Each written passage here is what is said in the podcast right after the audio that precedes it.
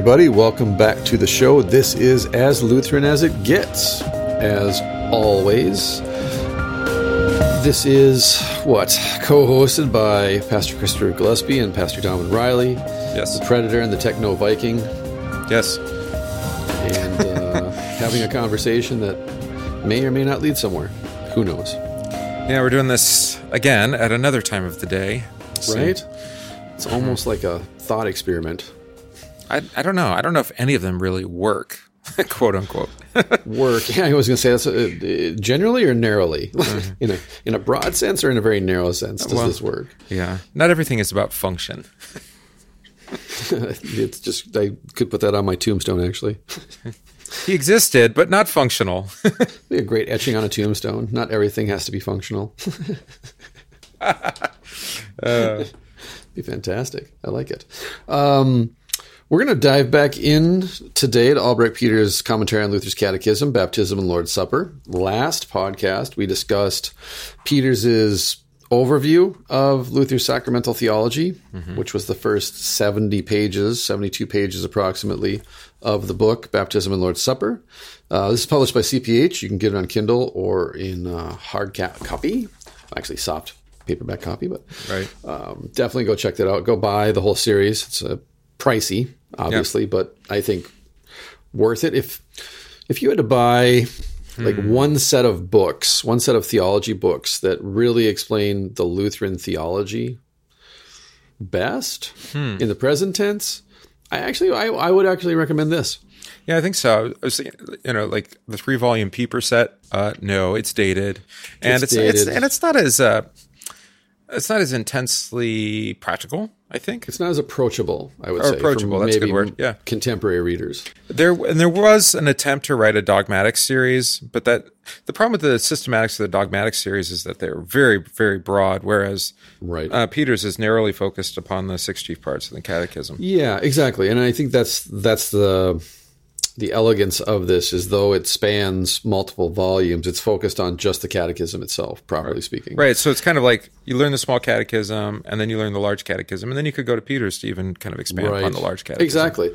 And I think uh, that is the value, the weight that these books carry is that they open up the catechism to you in a way that even for myself who spent 20 years with Martin Luther studying, reading everything that I can get my hands on by Luther or about Luther, when I started reading Peters, I couldn't it was remarkable to me how much I didn't know Yeah, and again, that's my arrogance. I'm not. I'm not saying it's not arrogance, but that's the arrogance of knowledge. Is the more you learn, it's like the Dunbar. Is it Dunbar Kruger curve? That the less you know, the more certain you are, the more hmm. confident you are in your own knowledge. no, I don't know that. Yeah, Kruger. I think it's called it's Dunbar something. I can never remember the second person's name. So sorry to the person who worked with Dunbar to come up with the with the measurement. We'll find it. Oh, it's Dunning Kruger effect. Thank you, Dunning Kruger effect. So I never forget. Remember the first one. I always remember the second one. There we go. See, I was confident in my knowledge of a chart that tells me that I'm. The less I know, the more confident I am in my rightness and my. The more you know. That's right. And so, yeah, you, you read so much. In my case, I read so much about Luther. And I read so much of Luther, and just stuck my head under the water and, and just drowned in Luther. And then you read someone like Albrecht Peters, who treats the Catechism with the respect it deserves, and all of a sudden it opens up to you all of this information about why Luther chose the words he did in, in writing the catechism, why he organizes the catechism the way he does, broadly speaking. And it goes deep into the medieval theology, late medieval theology, where Luther is trying to correct late medieval theology he disagrees with, or where he brings certain things forward from late medieval theology, uh, and how he develops his theology of the sacraments or his explanations of the Ten Commandments, why he includes a table of duties at the end of the catechism. Like all of this is there for us from the time that we're kids. It's available to us. And yet, what Peters does in his catechisms is he opens it up to you to really appreciate the genius of the catechism. Yeah, because he's got like a synthesis of, of systematic data, you know, obviously the catechisms themselves, the text, uh, historical data, Luther's sermons, um, you know, other people's writings like Melanchthon. I mean, and it, it just shows the interconnectedness both in time and then, you know, to the text. and may very well help you distinguish between modern definitions of Lutheranism or historical definitions mm. of Lutheranism and how that's worked out within different movements in the history of Lutheranism versus Reformation Lutheran theology. And even that's not one monolithic confession. And you'll learn that reading the commentaries that even Luther's colleagues at Wittenberg were often at odds with him and disagreed with some of the conclusions he came to, or many of the conclusions he came to. I don't remember. Did we talk much about Peters himself? Who he is? No, I don't think we have. No. Huh. I don't know that I know that much, um, but it, it, seems to me that he's pretty objective. Uh, that that's the perspective I get. Like he's not. He doesn't have like a an axe to grind. Like if you yeah. read, um, who was it that wrote the introduction that was in the Triglotta? Um, Bente? Yeah, Bente. If you read Bente, I mean, it's clear he's got he's got an agenda. Yeah, he's not a big fan of Melanchthon. There's certain people he really doesn't like, like, like Melanchthon, uh, and pietism in general, and rationalism yeah, as right. well. And he's right. just so he, he almost well, maybe it's not too much to say that he twists the data to support his cause. Well, he certainly skews it. It's like trying to argue which is more objective, Fox News or MSNBC or CNN. Well, it just depends on which direction you skew politically. Yeah, what do you mean by objective? and I think, too, it's like with Pieper's attack on Kant or Pieper's attack on pietism and rationalism. It, very similar Bente, I think, at the time he writes that when he wants to criticize Walther, for example, he can't criticize Walther. That's forbid, verboten. Mm-hmm. And so he has to figure out ways to criticize the theology of Walther without criticizing Walther himself, because politically and, and just professionally, it's suicide to do that at that time. Same thing with Pieper. And so they don't attack Walther directly, but they'll they'll critique the theology that that either influenced Walther or the theology that Walther is responding to in his own generation. Hmm. But I think for those of us in the LCMS, we again we canonize Walther, but we don't really embrace the historical context in which Walther was living and working and breathing. And we lose track of our history in the LCMS then. And yeah. then when you come to someone like Peters or like you said, Bente, you can't really you, you recognize there's prejudice there, but you don't quite recognize why the prejudice exists. Yeah. Or why he skews one way or the other. He's against pietism. Well, is it because it's popular to to attack pietism? or is there something else on again, did he grow up in a in a, a, pietistic household? Did he grow up being taught at seminary by rationalists, and then he's reacting against the rationalists and the pietists? Why does he not like Melanchthon? Like, what what's what is forming that opinion that he has against Melanchthon? And so often, then, especially when it comes to I think our spiritual heroes in the faith, when we don't recognize that there's a whole subtext to what they're writing and it influences what they're doing like with luther. When he writes the catechism the catechism is as much a critique of late medieval theology as it is anything else. Yeah. It's it's his stamp on this is what we believe teach and confess about the christian faith. This is what we believe the bible teaches. And therefore simultaneously we're rejecting a lot of this teaching that's coming out of late medieval scholasticism but if you don't know what late medieval scholasticism he's reacting to, you don't know who the Lombard is or Bonaventura or St. Victor or these people, you have no idea hmm. why he chooses these words. It's the eating and the drinking but the words for you that mm-hmm. do it, you know, what, he is worthy and well prepared who believes these words given and shed for you. Like there's a whole hundreds and hundreds of years of history behind that sentence. Yeah. And that's what Peters does. Is he just opens that up for you and says, this is what Luther's writing about. Yeah. So the the endorsements on the back of the book, you know, will tell you. I mean, this is the definitive commentary on Luther's right. catechisms. Yeah. Um, but I don't. Yeah, I don't know. I don't know what uh, you know where Peters is coming from, mm-hmm. and uh, how how is it that he did this and and we haven't. I mean, maybe the level of scholarships scholarship in American Lutheranism is. well, in the way that it was explained to me by John Pless, who wrote one of the blurbs on the back, I think it was John, maybe it was Bob Kolb, one or the other. Bob Kolb but wrote one on there, yeah. It's that in Germany, Luther's catechism is still treated as a, a systematic theology. It's still treated as serious theology. Whereas oh. in our country, it's been largely relegated to the realm of confirmation. It's mm. a kid's book. Children's book, yeah. And because up until very recently, 2011, if you didn't read German, you couldn't read Peters' books. There really wasn't a lot of treatments of Luther's catechism that opened it up to us in a way that we could say, oh, wow, I can't believe there's all this depth to this when I thought it was a kid's book the whole time, or I thought this was just for children. Mm. Versus now that it's opened up for me, this has allowed me to go into my congregation this summer, for example, when we spend June through September and we're going to devote that to going through the catechism. I can bring all this material in with me and translate that into the lectures, into the Bible studies on Right. the small catechism in a way to get the to introduce the lady then to the depths of the catechism that they're not aware of. Even then, you're never- just going to skim the surface. yeah, exactly, exactly. You're giving them not only the like the Reader's Digest abridged, cliff noted version of this text, mm-hmm. but at the very least, just to open it up to them to understand or or just appreciate. There's so much more to this than you've ever even been aware of because you've never been taught it. And so, because of that, then we wanted to dive back into this volume on baptism and the Lord's Supper at least one more time, probably two more times, because we can dive into the Lord's Supper even in this in the third section. Yeah, we we did quite a bit on the Lord's Supper last time, but uh, Yeah. we didn't really talk much on baptism. So it's a good No, idea. and and there's stuff on the Lord's Supper in that section Hmm. which gets into like the Trinitarian bent of Luther's teaching on the Lord's Supper there, or his exhortation. his section on uh, worthy, well prepared is is excellent as well. Yes, yes, exactly. And and the exhortation aspect of the Christian questions with their answers. Oh, right. Like, if you don't feel like coming to the Lord's table regularly, you know, why does he choose to say that the way he does? Um, and because I know for myself, when we go through those at uh, with the confirmands, we go through that at, at First Communion, and we get to those questions. That's it's very jarring yeah. to to hear those words in that way. Touch yourself Because- to see if you have flesh and blood. right? To to consider your selfishness in terms of, I don't come to the Lord's Supper regularly because I just don't see that I need it that bad. And yet, the reason that you don't think you need it is, as Luther lays out, because of your own sinfulness, because of the sinfulness of the world, and because the devil's attacking you all the time. Yeah. Three things you don't actually believe all that much, Right, exactly. if at all. Right, which is why Dr. Luther says, unless Jesus reveals sin to you, you don't actually believe in sin, which is mm. proven by the philosophers who have no word for sin. Aristotle has no word for sin, period. Plato has no word for sin because they're not biblical believers.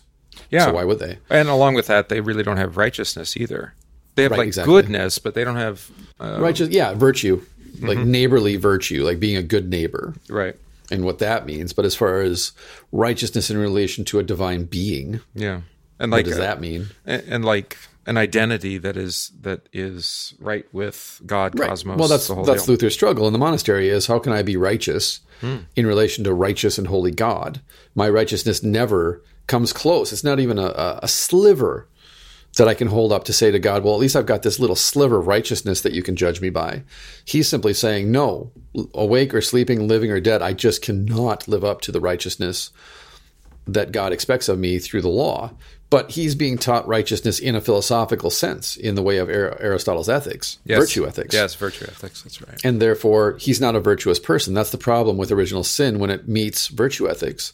Ironically, One's- it's it's hard to be virtuous when you're living in isolation in a monastery I know, right? because you have no set neighbors yourself- except for your monk. you set yourself apart from society so you can focus on being righteous and yet the more you think about it the more unrighteous you you note yourself to be yeah, just turning farther and farther inward. Right exactly. It's the it's the prohibition against sin that actually awakens you to the, to how sinful your thoughts and desires are because now you're trying to hold them back. Yeah, it's better to get outside oneself. right. Which is what again it drives Luther out of the monastery, and it's eventually what drives Luther to his sacramental theology. It drives him outside of himself, and we mm-hmm. discussed this, I think, on the last podcast about mysticism and the internal uh, kind of infused grace or infused righteousness, infused faith that was taught to Luther, and him recognizing the inadequacy of that teaching, not just personally from experience, but biblically speaking. Right. And it, and then being attacked by Karlstadt on this whole matter of do we actually participate in Jesus' actual suffering and death transhistorically when we come to the sacrament or not? It forces Luther to say, well, wait a minute, if Jesus is a real man and he occupies a real space in time and space, then he can't literally be inside of me. That's not possible. And yet, this whole time, I've kind of been just throwing these words around. And now I'm being called to account for them and realize, oh, this isn't really a good biblical exegesis. Hmm. This isn't really good theologically for us. It doesn't really teach what Paul and Jesus are teaching about his body and blood. So now what? Yeah. Now what? And, and, then being forced to wrestle with that and being forced to, it's basically being compelled to write the catechism because Melanchthon finally said, I can't do it. And Bugenhagen said, I can't do it. And, and Amsdorf said, I can't do it. You do it. And the economy of words with which he works and how he works out his explanations through preaching and through teaching. It, it's really amazing. So let's dive in. Page 81 Baptism and Lord's Supper, the sacrament of holy baptism. Mm-hmm. Number two on page 81, the instituting of baptism, Matthew 28. As for the scriptural passage upon which baptism is established, quote unquote, the reformer cites Matthew 28:18 and following in both the small and large catechisms by characterizing the text as the most significant for baptism. In the large catechism at this point already he adds Mark 16:16, 16, 16, the word of promise, which is left in the small catechism for the section on the benefit of baptism. Mm-hmm. It took a long time for these texts to crystallize so as to become the central passages about baptism. During the many attempts to give shape to a catechism, as I was mentioning, it, a lot of people took a run at this. A lot of people published catechisms. There were many, many Lutheran catechisms in the 15th or 16th century. Yeah, it's interesting too because if you've tried to argue for something like infant baptism with somebody who doesn't believe that, right. uh, they generally don't have any texts that, mm-hmm. that they can use to defend. They just speak philosophically, and then when you come at them with just these you know these two texts, Matthew twenty eight and, and Mark sixteen, they're like, well, that doesn't speak of infants. You're like, well, who does it speak of then? You know, right? Does and, all mean all or not? Right, but but it just uh, just like um, what Peters is saying here, they haven't actually wrestled with the text. They're speaking about baptism apart from the text. Yeah, right. And and just you know from what's inherited in their case, you know, Anabaptists they've inherited no baptism of, of infants, spiritual baptism. Yeah, spiritual baptism. Well, where does that come from? What's the what's the premise of that? And it's it's not scriptural. It's actually philosophical. It is, and this is where it falls apart under scrutiny. Is asking the question, well, the argument would be made well it doesn't mention water baptism here. It just mentions hmm. the spirit and regeneration renewal. Which that's a basic grammatic point though. Uh, baptizo means to wash with water. It does mean to wash with water. And as we discussed before there is nowhere in the bible where god does not work out salvation through the holy spirit his word and water. Mm, that's right. Yeah, separately individually. It's constant. It, it's read genesis. You don't even have to read the entire old testament. Just read genesis. Mm-hmm how many times in Genesis does God save? Does he renew through words, water, and the Spirit? And in Exodus. And in Exodus. You can't not notice in the five books of Moses, then, if you want to get outside of Genesis, the five books of Moses, every single thing God does when it comes to creation and recreation is water. Mm-hmm. It's constant. It just it just is. And not only is it so constant in the Bible, but even other religions embrace the regenerative and renewing power of water. Yeah, ritual washings of some sort. Right, exactly. So you have other flood myths, you have other ritual washings, you have other baptisms, which are, again, all they are, are just these riffs off of the original narrative, the original teaching. Yeah, and they rec- and they recognize that water can both give life and, and take life. And, exactly, mm-hmm. exactly. And so it's not just the crazy Lutherans who are arguing for this. Even the pagans recognize that there's something about this, that the gods or the goddess, the goddess or the god, they they use water in a destructive and creative way. Mm-hmm. Just like the misunderstanding of Abraham's sacrifice of Isaac has led to human sacrifice or animal sacrifice or, or other kinds of sacrifice because they misunderstand the nature of the promise. Even Christians do this because mm-hmm. even Christians will try and apologize for these things to say, well, no, no, no, you don't understand. Like, um, God never meant for Abraham to kill Isaac and Noah on the ark and everybody had a choice. Like, no, you don't understand. you have completely missed the point, which is this is all about the promise. It's all about word, water, and spirit. It's mm-hmm. all about the nature of how God works through means to give his promise to us in a very concrete and real way. Yeah. And yes, Abraham did know that God was not going to allow him to kill Isaac. It's in the text. Or Abraham believed in the resurrection of the body. Or he believed in the resurrection of the body. Although he does say, we will come back. Mm-hmm. Right. To the two servants. Not, I'll come back and then Isaac will catch up later. Give him a moment while he regenerates. Right, exactly. Wolverine style. so the benefit of baptism then for Luther, the whole point of baptism, yeah, it starts with Matthew 28 18, but he brings in Mark 16 16 in the way of the word of promise. And I think we discussed this last podcast too is for Luther, the new man in Christ, faith hangs on will be saved, not if you believe. Right. The old Adam, sin always hangs on, again, because it's about our selfishness, it's our self focus on and self centeredness. We focus on the conditional if. If you believe. Right. And then we just ignore the conjunction and and treat it like it's not a conjunction. It's an either or, not an and. So it's kind of like believe and then subscript and be baptized. Right. And you'll be saved. Believe you'll be saved. You know, It's like just- breathe and circulate blood throughout your body and you'll live. well, do you ever in your life go, well, I'll, I'll breathe for now. That's good enough, right? or as I was explaining kidney function to my kids the other day, we were talking about this and because my daughter was asking, what, what does your kidney do? And as I was explaining it and she uh, was in awe of all the things that the kidney does for us that are kind of important Yeah. for, for living. And not yet- dying. Yes. not dying is great. And what happens as a consequence of your kidney failing or something going wrong with your body. But at the same time, we don't have any control over our kidney. Hmm. Like we just, we don't, whether I'm thinking about my kidney filtering out the toxins in my blood or whether I don't think about it, my kidney just does that. And that's most obvious when it isn't working. Exactly. Likewise, you don't pick and choose which bodily functions you want to have happen as if one's more important than the other, but rather they function as a whole to make you you. Likewise, faith and baptism aren't like two different things or of greater or lesser value, but rather they are what make you you. They are what make the child of God the child of God. It's not faith or works. Likewise, it's not faith or works. It's not faith or baptism, but rather all are a gift from God. Yeah, they're part of the same of a whole. They're they're not individual or separate or step one, step two. Right. Um, but yeah, I mean, why would you? Did we talk about Philip and the eunuch? I think we did on a previous Yeah, we show. did. Yeah, yeah. yeah, and that uh, you know, I believe what's to prevent me from being baptized, right? Right. well, you've been catechized properly. And Oh, I you're know. a member of my congregation.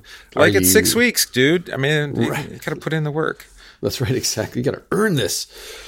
So for Luther, it took a long time for these texts to crystallize so as to become the central passages about baptism during the many attempts to give shape to a catechism. It, it took him a long time. And he does catechetical sermons constantly throughout his career. It's not like he just preached a couple sermons and made them the large catechism Right. in 1528 29. He's constantly working on this. Yeah, that was at least the fruit of what seven, eight, nine years work. minimum a decade probably Yeah. minimum because especially after 1518 he's constantly being called to give an account of the catechism that he's supposed to teach the roman catholic catechism Right. And especially on baptism, uh, which historically makes sense because the, the rite of baptism that Luther inherited, Right. wa- there was so much accrual of just weird stuff, right? right just generation after generation after generation Like Blowing in the kids' eyes and the salt and the Yeah. spitting in the ears and the, or whatever. I don't remember all the things. and as happens with every generation as this accrues the the things become the thing and the whole purpose of baptism then is the seven signs like if you don't do the seven signs it's not a valid baptism Right, my, and so the point is, is that no, it's no wonder he couldn't find the text because the water and the word Right. weren't at the center. Well, they, they Right, may have been at the center at some point, but they got lost in the mess. Right. They just become like the stage on which this production takes place. but they're not the production itself. They're not the whole reason we're in the theater. Yeah. So now we have what certificates and candles and shells and White claws and, yeah. what else? Yeah. what we else just dressed we've just done it. Basically, that's what we do.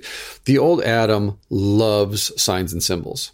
Because Oh, anointing with oil makes- too. You got to do that. Anointing with oil, of course. The old Adam needs to find meaning and significance for the things that he does. He has to give meaning to his life. like baptisms are right in search of meaning. Right. Well, that's the hmm. purpose of the Roman Catholic rite of baptism. It's the starter package for your life as a Christian, but it's not the be all end all of your life. It's not your entire identity. Versus for Luther and for us as Lutherans, then, when you're in the way of Reformation theology, it's the thing. It's not level one armament weapon. Right. Exactly. yeah. Exactly. It's not your plus one sword, and you're you're going to upgrade later in life to like a Vorpal blade or something. Yeah, plus 890. Let's wait for that. Nerds. but that's we've lost that, of Mm-hmm. course, because we don't know the history there. We don't realize how radical what Luther says about baptism, the small catechism, is to his own society around him. Because for how many ever years, baptism is the starter package. It is the beginning point for the Christian life, but it's not your whole identity. Yeah. Because you still have to go through confirmation, you still have to get married, you still have extreme unction and confession and penance and all of these other things that are added to it. And like you said, all the signs then that are added to the signs. so that Luther cleans house and almost as quickly as he cleans house, people are already then just adding them back in. Yeah, exactly. We talked about that in relation to confirmation. Right, Right, exactly. First Is 200 or so years of the- of the Lutheran Church, there is no confirmation. And then, Huh. Right. hey, you remember We that to bring thing? this back. Yeah. It was really cool. Right. Hmm. Right. It's like finding some artifact in a closet somewhere in your grandpa's house after he dies. And you're like, this is amazing. Yeah, that's right. Like an old, like an old phonograph, like, like type of deal, like an old record player, and it's really cool for a couple of weeks, and then you realize there's a reason that MP3 players were eventually invented. And now I'm looking in the dining room and I'm thinking, I have to move that thing. With Exactly. The, with those like quarter inch thick 78 That's- RPM exactly. records. So you just push it into a corner, and it becomes an artifact. You just look over at it to remember your grandpa and the good old days, but you don't use it. oh, and it's worth something. Yeah, oh, of course it's worth. So yeah, exactly. Late, I'll sell it later for a profit. Hmm. and and that's actually a good analogy for our own theology, our own confession, is that we've essentially sold it for whatever we can get for it. Because well, the Baptists have this cool thing that they do, and the Roman Catholics, not everything they do is bad. We can bring some of this stuff back, and well, the Presbyterians they do this, and we can baptize that and make it Lutheran again, right? And the Methodists they have really really good hymns. We like singing their. Let's bring Methodist hymns in. We just pick like we just treat the rest of Christianity like it's this buffet line. Hmm. And I'm not saying don't be ecumenical. I'm not suggesting that we shouldn't sit down with our brothers and sisters of other denominations and try and overcome our differences. It's just that we so uncritically absorb in the things that are the most egregiously un-Lutheran about these practices. Well, and especially here where you have a clear word of institution from Christ himself, right? To say, Exactly. "Here- here's, so what you're, here's what you're supposed to do. It, it's not complicated. It's easy, folks. It's it, but it's real powerful, you know, because I'm doing the work here, uh, and it should be enough. And then no, it's not enough. So Yeah, it's just plain water just plain water and uh, combined oh with God's word. yeah, well that's true. And but uh, but if there is no party afterwards, then No party. might might doubt the Right. validity No of it symbols. right. We have to have the symbols. We have to have the white gown. We have to do. We have to wait for Grandma to fly in from Pasadena. Like we have to do all this stuff because it's this is really what matters most. And then I dumbly, as your pastor, say, what happens if the baby doesn't make it six months? What if the baby can't get baptized in nine months or a year from now? And technically, the Bible kind of tells me I'm supposed to baptize your child quickly. Right. And Luther's context is then, I guess, very similar to ours. And so I. I, I would say it's no wonder that it's hard to find a text because it, there's so much other stuff to distract you from kind of Right. from the heart and center of it all. Well, and the nature of the old Adam, as I just kind of laid out by way of anecdote, is the old Adam always thinks that he has time and choice. Hmm. That's the nature of the old Adam. Is I've I've got time, and that given enough time, I can make the right choices. Versus you have no time and you have no choice. This is a command, and the promise is regeneration, renewal, and the Holy Spirit. And it's all the work of the Spirit, not the work of us, so that we can't brag about it. And by the way, baptism now saves you. So let's do this right now. And then we can have a ceremony at the church. Grandma can come with the gown from Pasadena. All these things can happen. I don't know why I always have grandma coming from the West Coast. I got to mix this up and make her come from Boston or something. People are going to think I'm actually talking about a person. Um, but nonetheless, yeah, we we dress up baptism with all of the the the ornaments, but they have nothing to do with the actual baptism itself. Yeah. So if you look at the the revised rite as we have it now today, whether it's the one in a Lutheran service book or, or the uh, the Luther rite that's in the pastor books, Yeah, uh, which has the exorcism in it, that's primarily the Luther rite's a little shorter. Um, Yeah. Than the LSB rite because it doesn't have enrollment of sponsors in it. That too, one could go off for an hour. I should have said actually the the signs and symbols. It's not that they don't have anything to do with baptism. That there's they're supposed to point to what baptism Mm, right. is. It's not that they're not pointing to what baptism is. I Well, and the way and that's that, that's the same. That's also the case with confirmation. I mean, it's meant to just point back to baptism, and yet it becomes all this other stuff. right, You know, uh, you making your promises and vows, and bridge over the river Kwai kind of thing. that's right. just blow up baptism. So Luther doesn't just come to this. It's not just an epiphany he has while he's in the shower one day. He's been working on this for years. Mm-hmm.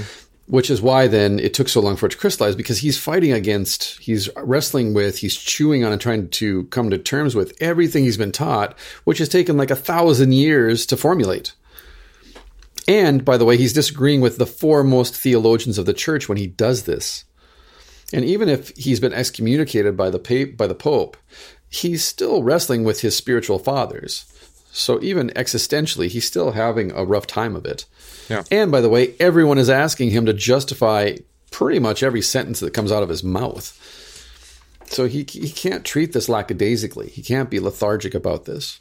He's got to have a super tight argument.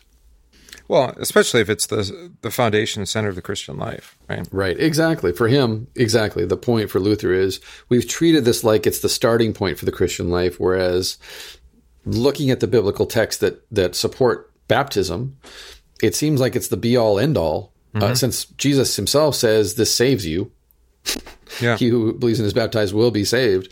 It seems kind of important. Maybe we should spend some more time stripping away the detritus, the flotsam and jetsam of the gener- of the years, the generations, and strip it back down to what is essential to baptism: word, water, spirit. Yeah. And the Mark, and the Mark text especially is, I think, is well. I yeah. think Peters gets to that here in a minute. Right.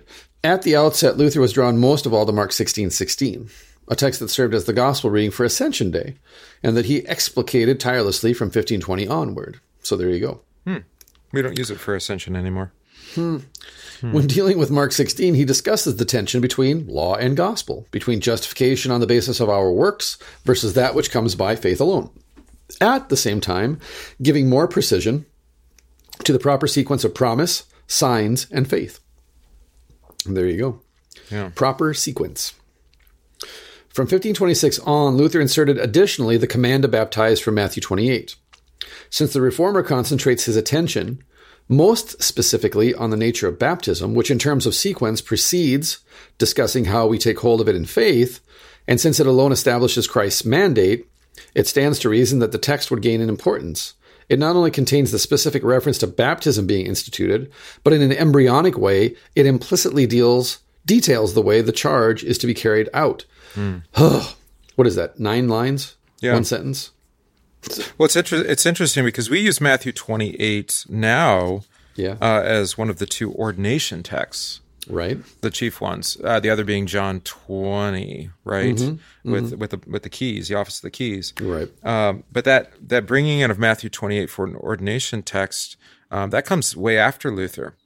Um, right, exactly, exactly. I mean, because and it's not just because Luther attached it to baptism, but uh, it's it's just what what was that? How was that used? And then it even it's even become even more distorted in our own day, right? Because it's the Great Commission or something. Yeah, exactly. And it's not, and so it's not even the ordination of uh, the pastors of the church. Uh, it's not even a institution of baptism. It becomes this right. text about going and doing. Right. It's a it's a it's commodified. Mm-hmm you know, go out and commodify the church. How many people have you baptized? Yeah, go. Well, we just leave out the baptizing and teaching part, and it's go and make disciples uh, by yeah, some means too. that you'd like right. to. Fix. And then eventually, if they decide to get baptized, but we don't want to force them to get baptized because that might turn them off and drive them away. And we want to be sensitive to people's needs. And you might actually suggest that there's something important happening here. Sarcasm. So this is the point then is that he zeroes in on Mark 16, 16 for the promise, and then comes back around to Matthew, Matthew 28, 28 mm-hmm. in the way of command, because of course people are asking, if I believe, do I really have to be baptized? This is not a new argument. no. And uh, Matthew 28 lays out a sequence. It lays out right. a, not a process, but a sequence, right? Yeah, sequence. Yeah, the ordinary way of things. Right. Go out, baptizing all people in the name of the Father, Son, and Holy Spirit, teaching them everything I've commanded you. It's circular. Matthew's gospel is circular. Hmm. Because when you hear that, you go back to the beginning because all of Matthew's gospel is Jesus' teaching. So what do we teach? Go back to the beginning and start from scratch. This is what we teach. Yeah. And yeah, there are signs as Peters points out, but it's the proper sequence promise, signs, faith. And by signs, he doesn't mean the candle and the oil and the salt. And he means signs in the sense of um, the semeion, the pointing to Jesus, the purpose of baptism, the pointing to baptism now saves you. Signs in the way of word, water. Word and water. Words and water, yeah. yeah. Which create faith. So there's the promise that this saves you. Then there's the actual water in the word, which creates faith. Thus, if you believe and are baptized, you will be saved. But what if I have? What if I believe and I'm not baptized? Which actually is true of me. I, w- I believed before I was baptized, and because I was taught by born again Christians to have to make the decision to be baptized, I waited two, three years. Three years. I waited three years to be baptized. So baptism was more of like a seal or a or um, Yeah, it's a, it's a An it's the kind of agreement? public. Yeah, it's the public declaration of my my um, commitment to being a Christian. it's really confirmation then for them. Very, yeah, for sure. Yeah. And for me, and I've told the story before, but uh, I finally, like we were talking about in regards to Luther trying to uh, achieve righteousness within the monastery, I was never actually prepared. I was not righteous enough. I was not prepared enough. I was not strong enough in my faith and, and had resisted sin enough where I felt ready to be baptized. And so I would have a good day and then say to my pastor, I want to be baptized. And he'd say Saturday. And then by Thursday, I'd screwed that up somehow and said, I'm not ready. I sinned or Yeah. uh, I screwed up. And finally, I just threw myself on the mercy of God and went, I'm never going to be ready to be baptized. So I just have to trust that you're going to be merciful to me and not judge me for doing this. Because even when I got baptized, I was afraid that I was being condemned and damned for doing it. Yeah, but relying upon God's mercy, uh, right answer.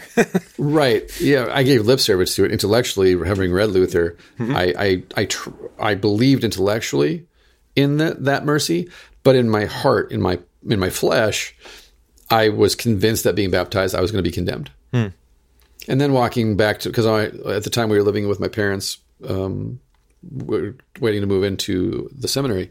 And so it was three blocks from the church to my house. And those three blocks walking back to my house after I got baptized, I wanted something to be different, but nothing was different. And I was so disappointed that I had waited for two and a half, three years to get baptized, and nothing spectacular happened. I felt no different whatsoever. what do you what do you what do you expect? Like a spirit, like in the form of a dove coming down upon you or something? Again, I was taught theology by Pentecostals. Ah, so you did expect that, okay? I expected some kind of change, Like angels dancing, or kind of like when Homer when Homer gets baptized by Ned Flanders because he's trying to save Bart from being baptized. One of my favorite episodes ever when Bart basically ends up like becoming a Christian because he's living with Ned Flanders because the uh, social services takes him away from from Homer and, and Marge, and he actually like stops swearing and gets starts getting straight A's and. And Ned takes him down to the river to baptize him because he wants to become Saint Bartholomew. And it's the greatest slow mo shot of Homer diving from the shore, just screaming "No!" as he tries to stop Ned from baptizing Bart. And then um, Ned baptizes Homer instead, and he comes up out of the water and he starts speaking in King James English. it's this magic moment, right? And then Bart slaps him. Snap out of it, Homer. I'm gonna have to find this and put this in the show notes. okay. Classic.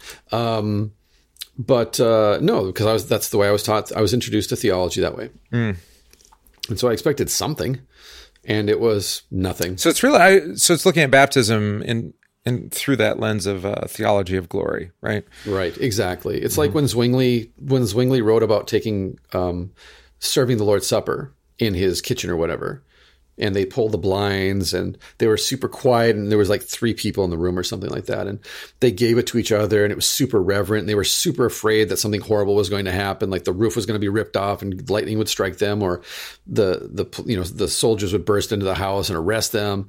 And his disappointment at nothing happening they took communion together and nothing happened. Hmm. It was just we ate some bread, we drank some wine, and nothing happened. Hmm.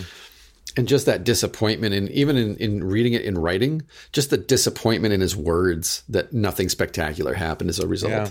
Yeah. What's the problem there? It wasn't that the it wasn't the doing that that was the problem, right? Right. It was the faith in these words, Exactly. He had no mm-hmm. faith in the words. Mm-hmm. He had faith in his faith. right? And he had faith in the faith of the church, much like Luther did. Ah, that Luther had faith in the church's faith in the way of teaching, in the way of symbols, in the way of do it this way, and you do it right. And if you do it right, then it's effective. So you don't really need the words then to baptize. You just need to have the right heart and be sincere and do the ritual the right way, and then it's effective. Hmm. It's all about you, the doer. So we add all the things because we want to make it special. When, Exactly. When in reality, I mean, it isn't plain water, as Luther reminds us in the Right, Catechism. exactly. It is special because God says it is, and that should be enough. right. The same word and spirit that separated the water from the Yeah. solid ground is the same word and spirit that uses that same water to make you a child of heaven. If that's not special, then somebody has just done a really poor job of catechizing Right. the fullness of that that extraordinarily ordinary moment. Well, it's special because God says it is, not necessarily because you feel that way about it. Right. Right. There's some days I'm in awe of creation. And Yeah. there's other days where I'm like, get out of my way. Well, because your feelings can reflect new man in Christ or the old Adam, right? simultaneously. Mm-hmm. Again, the, the danger of abandoning the simul is you give up the tension of being in your flesh, sinful and resistant to grace. And you think, well, I, it, it's the glory theology of the Corinthian church that you just assume because I'm I'm righteous, therefore everything that I do is blessed by God. I can't do any wrong. You abandon original sin, and of course, you rush headfirst into original sin, calling it righteousness. This is why in the Heidelberg Disputation, he says, you know, the things of God we call damnable sins, and then the things that we do we call like saving grace, right? um, paraphrasing. But um, this is what we do that if we don't hold that tension of the being simultaneously sinful and righteous in Christ, and of course, we want to take that righteousness into ourselves rather than allow Jesus in the, the person of Jesus, the actual person of Jesus, to be our righteousness. We want to absorb that into ourselves so that we can control what is and what isn't righteousness. Once we abandon that tension, we just fall into the ditch of either believing we're so sinful, we've got to work our way out of the ditch, or we're so righteous, nothing we do can be wrong. Right. But both, it's like pride and despair. It's two sides of the same coin. Mm, yeah. versus holding the tension and then recognizing you're never ready to be baptized and you don't deserve it. But that's why it's a gift. That's why it is grace because it's given to you for free for Jesus' sake. And that's why then you can relish and take joy and comfort from being baptized. Mm-hmm. That you don't deserve it, you're not worthy of it, and yet he gives it to you anyways. Yeah, and the preparation for baptism, uh, I think we mentioned this in the last episode, is distinct because the words of institution are distinct from that for, say, the Lord's Supper. So we don't have a section in baptism from Luther about being worthy and well prepared. Exactly. yeah. And yet, what do we add to that? We add those. We add that. We add worthy and well prepared to not only the words but to the rite. Mm-hmm.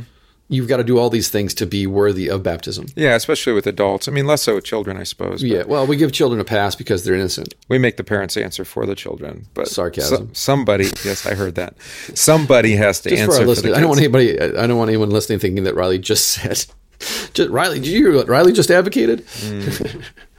he actually said that children don't have original sin. If they've listened to you long enough, they know better. But yeah. Well, there's so many other things you can, can condemn me for.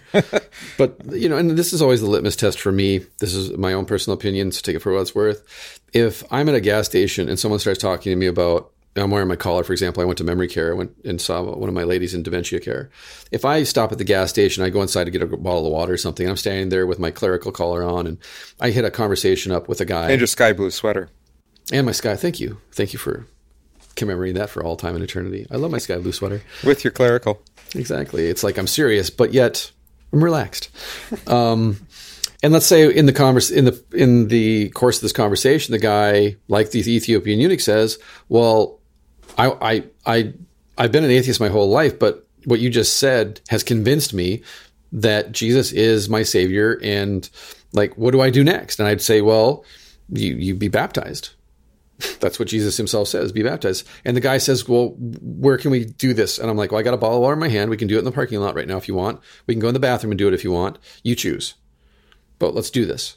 Right? You're, you're not going to offer, let's drive, you know, just follow me back to church. Right, let's drive 45 miles back to my church, and then I'll have to call some elders to act as witnesses. Like, we got witnesses right here in the store. Let's just do it right here in the parking lot. I'll just ask two random people, hey, can you witness this? Mm-hmm. That way, it's done.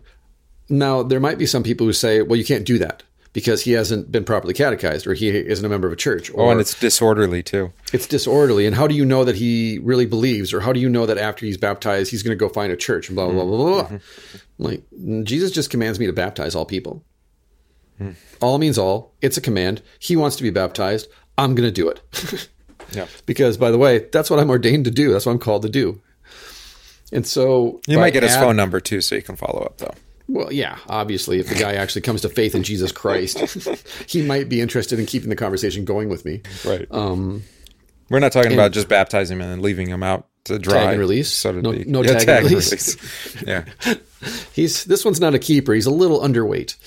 Um, no, but I'm, what I'm saying is that when this is the problem that we have, though, is that we don't actually believe the gospel is the power of God unto salvation for all who believe. Mm, right. We don't believe it has the power to create faith because we don't believe the Holy Spirit's actually at work in that conversation, and it has nothing to do with the power of my witness or my preaching, Mm. or that he somehow rationally comes to the conclusion that he's been wrong his whole life about God. And now not only does he believe in God, but he believes that this specific person is God, and he wants all the benefits that come with knowing this specific God.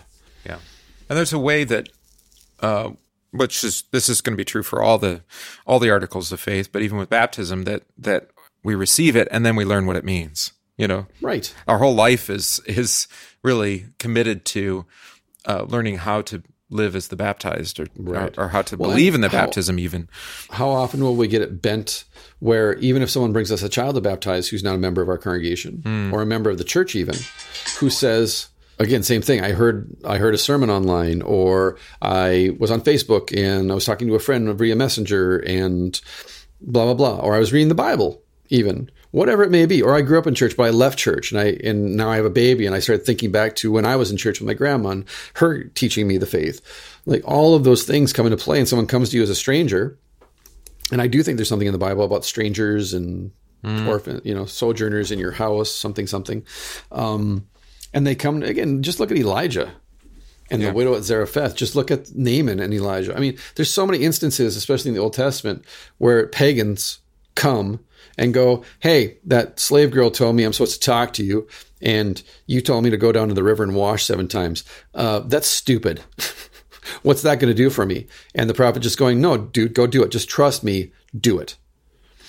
And he does it. And then he comes to faith. Again, promise, sign, faith. Elijah gives him the promise. He goes and ba- washes himself seven times and he believes. Yeah, and faith and baptism they're bound up together, right? I think I said It's they're like one or whole. the other. Right. So which comes first? Really wrong question, right? Exactly. Um, I mean, there is a there's there there there's a sequence, but it's the sequence is believe and be baptized, right? Which is all together and conjunction, not and as in Well, it's just our sinful old Adam need to categorize and control hmm. deity, divinity, hmm. to stand in God's place and to act as God and to say to Jesus, We'll call the plays, you just execute them. And if you don't, I'm going to bench you for somebody better. Yeah. And we're not even sure you really we can you can really do what you say you can do anyway. Right. Well, we right is that we abstract Jesus essentially. We turn Jesus into an ideology, but we don't believe he's real. And therefore, the Spirit's not real. Therefore, His Word's not real. And therefore, baptism really doesn't. It has no power outside of what we make of it. Yeah, it's uh, It's just another another idea in search of meaning. yeah a rite of passage Yes, a rite of passage. that we've created to uh, Right. You know. Which leads us to the next rite of passage, which we call confirmation, which leads us to the next rite of passage, which we call marriage, and on and on to the final rite of passage, last rites. Oh, don't forget uh, voting member. Right. Well, we were, I guess we could replace penance with that. yeah, having to go to a voters meeting is like It- that penance. a form of penance. You should, you should definitely get time off of purgatory for that. That's right. So, since the reformer concentrates his attention most specifically on the nature of baptism, we're going to break this down because that was a really long Yeah, sentence. yeah. Do it. So, from 1526 on, Luther inserts additionally the command to baptize because, as I said, there was a debate. If I believe, do I really have to be baptized? Or, secondly, I've already been baptized in the Roman Catholic Church, but now that I've joined the Reformation, do I have to be rebaptized? All right, that was a question. Lots of questions. Since the reformer concentrates his attention most specifically on the nature of baptism, that is, what is baptism? Why baptize? Which, in terms of sequence, promise, signs, faith, precedes, comes before discussing how we take hold of it in faith. Mm-hmm. And since it alone establishes Christ's mandate, it stands to reason that this text, Matthew 28, would gain in importance for Luther. It not only contains the specific reference to baptism being instituted by Christ, but in an embryonic way, it implicitly details the way that the charge is to be carried out. Mm. Right? Go out, baptize all people in the name of Father, Son, and Holy Spirit, teaching them everything that I've commanded you. Notice that the teaching part, as you pointed out, comes last. Yeah, and implicitly, uh, he's speaking to the apostles, right? So this is a gift given to the church, uh, normally exercised by her pastors. Exactly. Normally, right. Yeah, it's implicit there. It's it's not explicit, but it is I think Right. it's implicit. Yeah. So both passages, Mark and Matthew, from Scripture are to be memorized since they provide the basis for our baptism. They are to be studied carefully for comprehension, which is why Luther pours them into the cateche- for, oh, pours them into the catechetical form and wields them at the same time to form one unit. Yeah, and we read Command both. and promise, law and promise. Both of those are in our rite of baptism as we practice it. You know, I just realized this now that we turn the law text into the promise text, and we turn the promise text into a law text. Hmm. What do you mean? Well, we turn Matthew, so the command, go and baptize, mm-hmm. law, we turn that into gospel, the Great Commission, right? Go do this stuff. And then we took the promise text, believe and be baptized, into a law text, if you believe and are baptized, therefore you will be saved. We actually flip those two texts quite often in the way that we treat them. Hmm. Go out and baptize everybody. That's good news. Well, it's actually a command. You don't really have a choice about it. All right. And then if you believe and are baptized, you will be saved. We say, well, if I'm baptized or if I believe, well, how do I come to faith? Like, what does faith look like? And how do I, how do I get this faith? And- Well, it's whoever, but but in, whoever believes. Yeah. But uh, that still ha- is uh, an if word, right? well, it's translated as if so often. It's Mm-hmm. an if then statement. It's so often translated as an if then statement. If you believe and are, which is why I think the, like, again, we implicitly insert the then in place of the and. Mm. If you believed, then, or, you know, as a, as a result of believing, you decide to be baptized, you can be saved. We can import all sorts of words there. Yeah. Right. Well, in the same way that we add the word symbolizes into the Lord's Supper, this symbolizes my body. This symbolizes. No, it, where does it say that? Likewise, we insert if then thinking conditions into the promise. Right. Or at least, in my, speaking anecdotally, I've had this conversation so many times. Yeah. That's why I bring it up. Well, and I and I think there's um, a danger, especially when when it's a liturgical form, when you take God's word and it's set in a liturgical way, right? So Yeah. you say it every week to to be like, eh, I feel like I need to explain this a little bit more by inserting more words there, and in the process. mm, You might actually corrupt the meaning, or or at Right. least distract from the main meaning, or, or some, you know, in some way distort it, um, so that it no longer actually means what it's supposed to say. Well, you know, the more words you use, the less well, you you demonstrate that you don't really understand what you're talking about. Because it's actually the less words you use that demonstrate you know what you're talking about. Unless you're doing a long form podcast, then go crazy. but, yeah, but but in relation to catechizing, in relation to Sunday schooling, in relation to teaching and Bible studies and so forth, an economy of words is a benefit. My I mean, again, this is just my opinion, but an economy of words is a benefit to your laity who are not theologically trained. They're not professional theologians. They haven't gone to seminary. They might have an eighth grade level education or an eighth grade level attention span or vocabulary. That for myself, again, speaking personally, I've spent the last 10 years of my ministry constantly seeking to grind down what I'm saying and teaching to a point so that there is an economy of words because studying Luther's catechism and even the large catechism, I have such great respect for his economy with words. yeah. And the reading something like Peters makes me appreciate how hard he worked to come to that point. And I also see my mistake coming out of seminary, especially coming out of a graduate program. Oh, yeah. Where I know Luther. I've taught classes on Luther at the seminary. How verbose I was. I, again, we've talked about this before. When I read old sermons, how verbose I was. Yeah. And yet what what I come to the conclusion of is you didn't really know how to say this. So you were you were rabbit trailing this whole sermon. When it's clear, to- I mean, especially if you have if you don't have long term memory, you go back and you read it, and like I don't even know what point I was trying to make anymore, right, exactly. Because there's some it's it's so thought clouds, thought bubbles, and you know at the time, you know at the time you thought what you were saying is really important. And and that you were saying it clearly too. Right. That you were you were just doing a long Yeah, form sure. exposition, Yeah. uh, Yeah.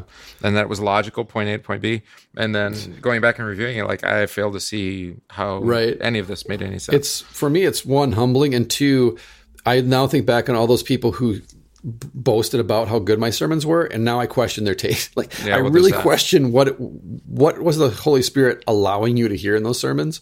Because when I was rabbit trailing in a sermon, I'm like you said, I'm not quite sure I knew what the point was. Like I got to the point at the end of the sermon, but I could have trimmed five paragraphs hmm. and and it would have not changed the sermon at all. Hmm. and I think that's the point is that to to speak with an economy of words, to teach with an economy of words, to open up the space for questions, to let the confessions come out in the form of questions, especially in Bible study and confirmation. Instead of constantly monologuing and talking over the top of everybody and lecturing them on what they they should already believe or what they do believe, whether you know they do or not, stepping back from that and really saying, are all my words just covering up the fact that I don't really understand what I'm trying to say? Yeah. Well, and there's also the fact that if you're starting to add a lot of words, you're going to probably end up sidelining the text, right? The Oh, actual 100%. scripture. Yeah. So, you know, uh, I like I like the style of study where you what do we, what do we call it? Uh, well, exeget, exegetical.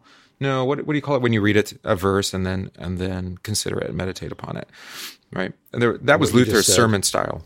Tentatio, meditatio, meditatio, meditation. Actually, you're Yeah. meditating on the words. Yeah, and that, that's a that can be a very helpful way um, for people, especially in a group setting, to kind of dig Hmm. into a text because they're going to have different perspective, different things are going to catch their attention, and then that gives you an opportunity to build each other up, right? Right, 100 percent. And and I've But let the, friends- text be at the center, right? Right. Uh, I think I've talked about this before too, but friends of mine who are police talk about when you bring someone in for questioning, you don't really have to interrogate them to get them to admit the truth. You just have to ask them one or two questions because guilty people will go on for hours about why they're not guilty. Whereas a person that's not guilty will not just ramble. Right. So, for example, the one example, the one example, for example, the one example, the one example that I always remember is uh, a man's wife is murdered in their house, and they bring him in for questioning because usually it's the person that's closest to the person murdered that usually is a part of this, or the murderer. And he just kept saying over and over again, "I didn't do it. I didn't do it. I didn't do it." That's all he had to say. I didn't do it. Then they brought in these other suspects, and sure enough, it was either the fifth or the sixth interview. This person could not stop talking about how he wasn't guilty and all of these reasons why he wasn't guilty and he couldn't possibly have murdered her. And they all knew from experience he's the guy. Yeah, because he's already he's already worked that out. right. And so now their job isn't to get him to like their job now is to essentially take everything he's been saying and lead him in a direction that will finally get him to admit, yeah, I murdered her. yeah, because you're talking about premeditated, so Yeah, it's already in his mind. I mean, uh, there there are going to be crimes of passion that that are spontaneous. Well, sure, but even in crimes of passion, it's still going to be a justification of the murder. Well, of course, yeah, because you want to get that involuntary manslaughter's plea. right? Exactly. Whereas as a pastor, then similarly speaking, when someone comes to me and they're really burdened by guilt or shame or fear, they're they're really burdened by sin. Their confession is very economic. It's very streamlined, and it usually involves a breakdown mm-hmm. that happens rather quickly. And so it's can I talk to you? The text or the call comes, hey, can we get together? Can we talk? I just I really need this. And so I set a time and it's I, I can like we exchange small talk. Like just immediate like, hey, how you doing? Yeah, I'm not doing too well. of some sort. Do you want to, you know, what do you, what do you, and usually it takes less than a minute before they're just exploding. It's, they're splonk Mm-hmm. gnawing, all right, their guts are spilling out all over. And I don't really have to do anything other than just listen and once in a while just kind of redirect the conversation, the confession toward Jesus. Mm-hmm. But that ultimately, and we've talked about this too. That's why the the the LSB individual confession absolution is so helpful Yeah. to help guide that kind of provide parameters. But when someone's really guilty, they they'll tell you they're guilty. When someone's not guilty and they're trying to talk around their guilt, or you know they're trying to convince you they're not guilty, they'll go on forever. Yeah. The, well, the difference is in a in a in a like uh, police station, uh, it's law. Yeah. Whereas if they come before you, it's gospel, right? I hope so. yeah. So That's why I'm trying to guide them. well, if that's the premise, then yes, of course, I can reveal all this to you, Pastor, because Right. you're here to forgive me. Whereas, Right. and in the police setting, um, it's going to be pretty obtuse, but it sounds Right. like mm, the cops still know. And one last example now that we're talking about it. I used to preach 25, 30 minute sermons. Now I preach seven to 11 minute sermons. And the reason is, as I've gone along, I've become more and more economic with my words and more and more to the point, mm-hmm. grinding down the text, grinding down the text, but also recognizing that the heart of the divine service ain't my ain't my sermon. It's not my not my words, but it's the Lord's Supper. These are the words. These are this is the thing that makes the the divine service the divine service. Although This- there were plenty of people in the pew who probably did think it was the sermon. they 100% did. And I had to catechize them. We did we've done many Bible studies on the sermon. Mm-hmm. Just what is it? Why do we do it? The history of sermons and preaching. Hermann Sasse in his essay on preaching in the sacraments covers this really well in the We Confess anthology.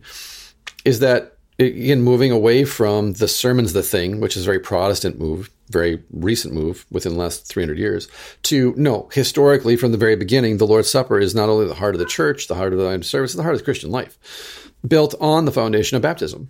Yeah. And so I can go on and on for 25 or 30 minutes, but what am I doing? What's the purpose? What's the trajectory and the goal of the sermon versus let's just get to the point, which is the Lord's Supper. Yeah. And the sermon then is simply to take the text, to preach Jesus as gift, and then point to the gift. And so that's the thing is that when the sermon is all about, like when the sermon becomes the thing, then yeah, the sermon has to be long 45 minutes, an hour, 30, whatever it might be. Mm-hmm. Versus if the Lord's Supper is the thing, then get in, exposit the text, proclaim Jesus for you, and get out. Yeah. Yeah. And Luther it, had that advice, even though practically speaking, he was 45 minutes to an hour. Oh my goodness. his sermons are tedious. Oh, wow. But again, it's also a different time too. Is that that's not just preaching the text, but that's also your that's your um, Bible study meeting. It's your Bible study. It's everything. Mm-hmm. Like he's covering everything. It's it's the news of the day. Mm-hmm. It's it's the announcements. It's all covered in the sermon. And again, we've just simply taken that stuff out of the sermon and just added it onto the service. And so worship's not over till the announcements are done. Yeah, and incidentally, uh, all of those announcements, previous and post the service and all the other stuff that right. we pulled out, that still all counts against your allotted service length. right, right, exactly. Yeah, if it's an hour, then that counts against your hour. So uh, yeah, it still matters. And so I just, and again, I I don't care if you preach long sermons or short sermons. Don't judge me for the length mm. of my sermons. Mm-hmm. Um, but rather, that's not the point. Exactly, it's not the point. But we get all hung up on the thing. We don't get hung up on the context or the content, the substance of it. Yeah. And this is what Luther's driving at with baptism is get to the point. and hmm. don't be verbose, don't belabor the point, don't load it up with hyperbole or load it up with a whole bunch of flowery prose to give meaning to the rite because it stands on its own in its own way. And it and even he it took uh, you know many many years to kind of to whittle that down, to narrow that down and to, to, communicate it very clearly. Peters points to 1520, but you can even go back 1518, 1517, because you read his Romans lectures. Mm-hmm. He's wrestling with this stuff in the in Romans chapter 6, 7, and 8. Mm-hmm. Yeah. So then to go on, um, Luther, yeah, Luther uses Mark 16, 15 to concentrate on the universal nature of the mission, which he tirelessly reiterated in his preaching. Mm. Go forth into the whole world much like at the beginning of creation, with the New Testament, the whole purpose is what? Go out, get out, cover the world.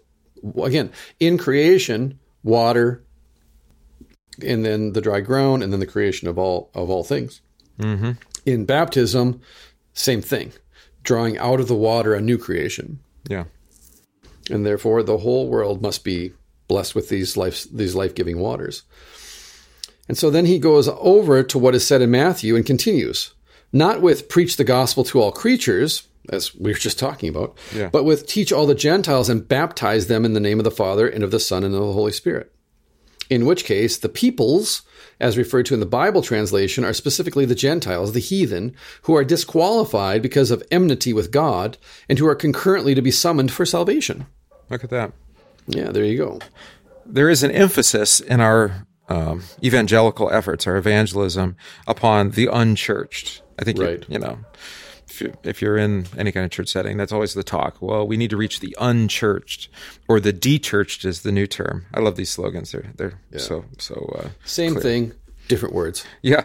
So the unchurched are the people who once were the dechurched are those who were once churched and now are unchurched. Um, right. But regardless of that, I mean, there is a point there um, that those who have not received the gift of baptism need that gift, right? right. So, so that is a specific emphasis that we have, uh, is to go out looking for those uh, who haven't heard God's word and, and haven't been baptized. It's like uh, this. This is the way we soften words. Uh, talk about um, how shell shock got changed to battle fatigue, battle fatigue got changed to operational exhaustion, and operational exhaustion got changed to post traumatic stress disorder.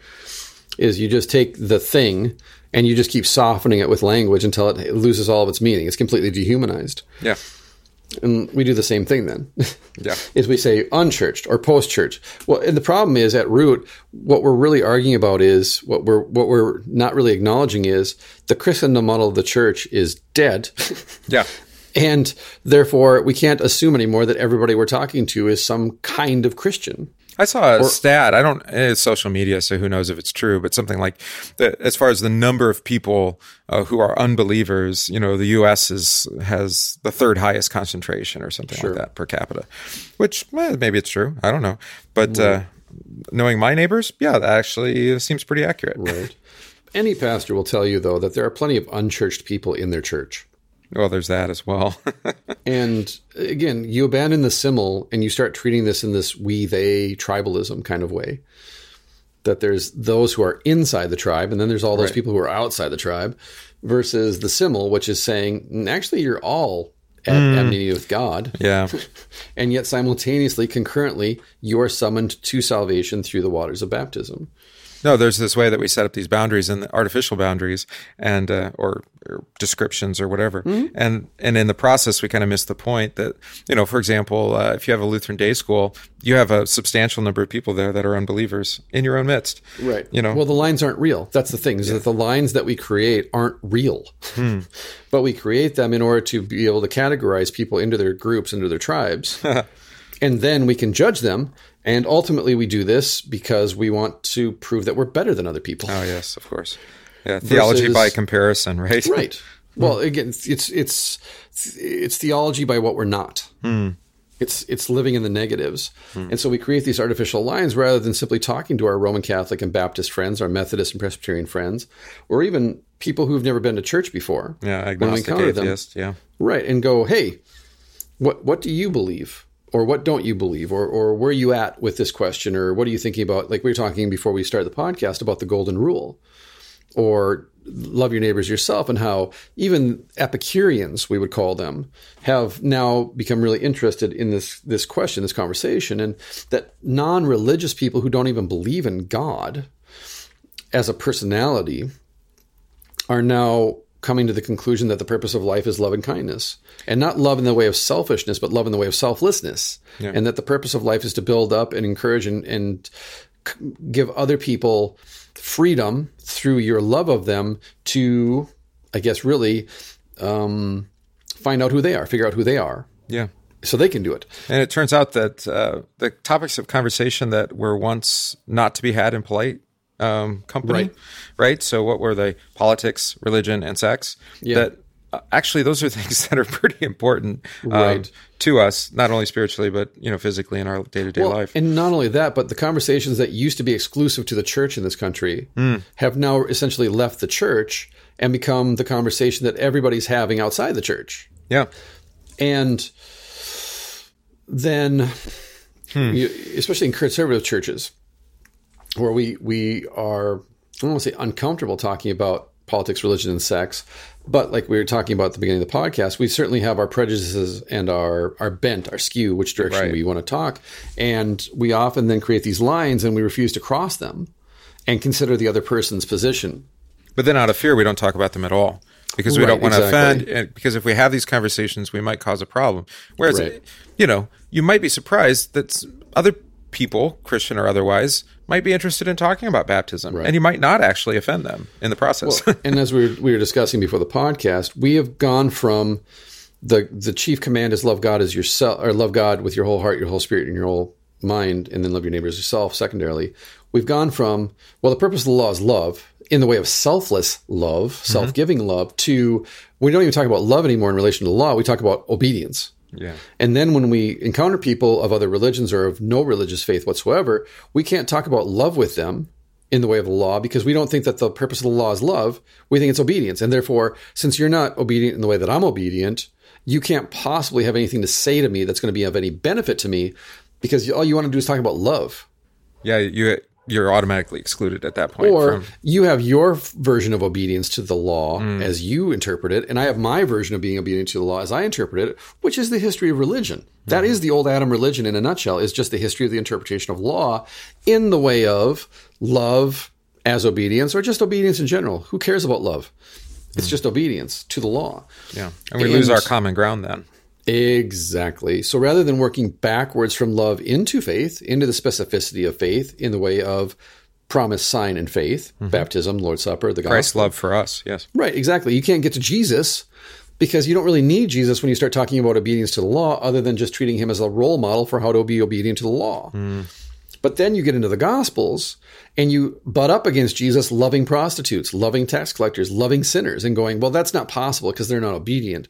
So maybe the case is Jesus loved them so much that they went off and then they were obedient to the law. Hmm. Versus Or we're baptized at Pentecost. or what if Jesus loved them so selflessly? He loved them so much for their own sake that they then went away and they loved others in the way that Jesus loved them, up to and including being baptized and preaching and teaching that to others. Hmm. That maybe that's the purpose of Jesus loving them unconditionally, is so that they might love others unconditionally. Hmm. Yeah, truly transformative stuff there. Hmm. Or no, Jesus hung out with them. He probably taught them some some gave them some insights and some tips on how to be obedient to the law, and then they went off and they cleaned themselves up and became Pharisees. Well, yeah. So the kind of the undercurrent there is that we can treat um, the gospel and, and the gifts of the gospel in a way of obedience, um, Right. And that is a significant um, or very popular perspective on baptism, right? that it's an act of obedience, Right. and there is a command, no doubt, but it's a command by way of promise, right? For the benefit, it's a command for the benefit of the promise. Right. Well, that's the thing too is that the old Adam thinks that ought equals can, or must equals can. This is Immanuel Kant's premise mm. for ethics: is ought equals can. God wouldn't command something that if He didn't intend for us to do it, or give us the free will to do it or the ability. This is Erasmus's argument with Luther. Mm. Erasmus argues the same. Julian of Eclanum argues the same thing with Augustine. Paul argues with Peter in Galatia about this this very thing, and the disciples of James. It's always the same argument, mm. It- which is is the point what God is doing for you, or is the point what we're doing? Is the point of the command to stop us, to increase sin beyond all measure, to shut us up so we can stop justifying ourselves to God? Or is the purpose of the command that we go do it? Hmm. And the reason that people believe we have free will is because they actually believe that God gave us the free will to obey the law Right. which is why Christians get screwed up because we want to devote half of our time saying we have no choice about our salvation, but then devote the rest of our time saying, well, I mean, you, you still got to do stuff if you want to be saved. Hmm. So it's like, well, what do you mean? Well, you can't choose to come to faith. You can't choose to be saved, but you kind of have to do stuff in order to be saved. To stay saved. To stay saved, that's a better way of saying it. To stay inside the tent, you gotta you gotta earn your keep. Right. Yeah. So now they're now now you're bound by rules. It was all gift at the beginning. right.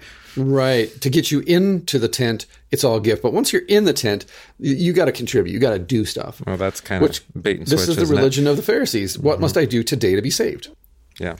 And so we turn Jesus into a Pharisee hmm. so that we can be Pharisees, Little Pharisees. little Pharisees. That's the problem then, is that the universal nature of the mission is the whole world, meaning not Israelites, not Jews, but the Gentile. Yeah, and specifically the heathen. Yeah. Exactly, specifically those who are at enmity with God. Yeah, the ones we don't really like being around. Versus in a Christendom model the church, in which Luther is working, obviously, but especially in the last hundred years, it's, well, let's just convince other Christians that their Christianity is wrong so they'll come to our church because our Christianity is right. Yeah, it was kind of like uh, the last parish I served. They uh, the the growth of the church, the explosive growth they had at the beginning, um, was actually finding all the Lutherans who had moved to town. Right, exactly. you know, you're like, oh, that I'm sure that was hard. Well, yeah, yeah. Well, they just didn't want to drive to the other town anymore because they lived here. That's like going to Africa and hunting inside of a game preserve that has fences. and then bragging about how you you, hunt, you did not hunt, dude. they were all the all the they were all inside this enclosure. It's ten acres. You didn't. They're have to even move. domesticated. Right, essentially, right, exactly. It's like that's not hunting. Likewise, if you're just taking Christians from other churches, that's not really evangelism. Hmm. It's a it's a Christendom way of thinking. But th- then I wonder, the thought bubble here. I wonder how many people who grow up in that atmosphere and that ecosystem as they're growing up, they go, well, wait a minute, I have Baptist friends and I have Roman Catholic friends and I have non Christian friends and they're nice people. Hmm? and right. they're good people and they're actually better behaved and they are less gossipy and less judgmental and less this and less that than my Christians that I, I go to Right. church with on Sunday. Yeah. And so I'm leaving. And they grew up to say, a Christian is a Christian is a Christian, and we all believe in the same God. We just have different names for that God. Like it goes to that point, right? Of kind of a universalist, Or maybe just different emphases. yeah, different emphases. And so then you bounce around because you kind of bounce into that corporate model of the church where you're kind of shopping for a church and you say, well, I grew up Baptist, but I really dig this Lutheran service and uh, I like what you teach about baptism. But I was over at this other church and they have really cool symbols. And I like the ritual at that church, so I'm going to go over there now. But then I get kind of tired of that, so I'm going to go to the Methodist church and check them out now. It becomes a smorgasbord. Yeah, yeah. I like the band at that church, but then that got old, and so then it was all the acts of mercy that that church is doing. Right. But then, yeah, that wasn't quite as fulfilling. Yeah, Too much work. well, that's the real reason. Right. Hmm. You too much emphasis on what I have to do, and it gets tiring after a while. Yeah. And so you never come back around to the whole point of the law is to love selflessly hmm. as Jesus has loved you, or Jesus has already fulfilled the law for you, and thus in Romans three thirty one, faith is the fulfillment of the whole law. Like, hmm. like we we we want to chew and cannibalize each other over obedience to the law, not recognizing that true obedience is selflessness. Yeah, And so we create these artificial, these fake lines that aren't real. And then we say, if you cross that line, you're not with us. And if you're not with us, you're an enemy of the faith. You're not a real Christian. You're not sanctified. You're not justified. You're X, Y, and Z. Not recognizing the true church is hidden everywhere. yeah. And then do the same thing with baptism, and and Right. rather than being a universal mission of the church, make it into this um, narrow, you know, targeted demographic mission. Right, exactly. you know, find people like us who we want to baptize, so that Right, they're like exactly. us. Exactly. Let's Yeah. make a social contract out of baptism. Hmm. Not bueno.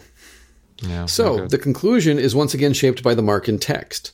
In a somewhat restated fashion, whoever believes that and is baptized, that one will be or come to be saved. Mm-hmm. But the one who does not believe, that one will become damned. Oh, I'm sorry, it's become. That's why it's in brackets. Yeah. Become saved, become damned.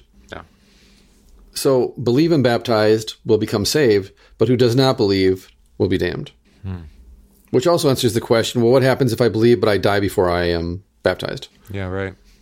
Well, that would be a that's a law question essentially. Yeah, because the two the two phrases aren't exactly parallel.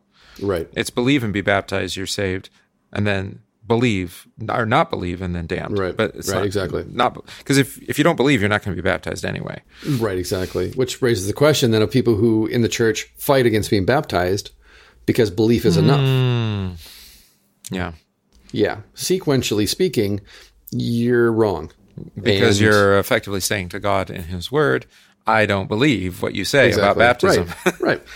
Yeah. Well, and I've made this. co- I've had this conversation as I've talked about with friends of mine who aren't Lutheran about the Lord's Supper. yeah. It- essentially, adding the word symbolizes to the words of institution is calling Jesus a liar. Yeah, right. You're, you're essentially saying to God that His words aren't good enough, or they're not effective, and they need to be tweaked. It's precisely what what uh, the serpent did, you know, with Eve in Right, the garden. exactly. It's Exactly. like, did God really say? Didn't He say that you will, you know, and then just add a few words? Exactly. we we have to dress it up because well, it can't possibly be this because all I have to do is look at the bread to know it's not the flesh of Jesus. Yeah. Hmm. Hmm. so whoever believes that it, it is baptized, that one will become saved, but the one who does not believe, that one will become damned.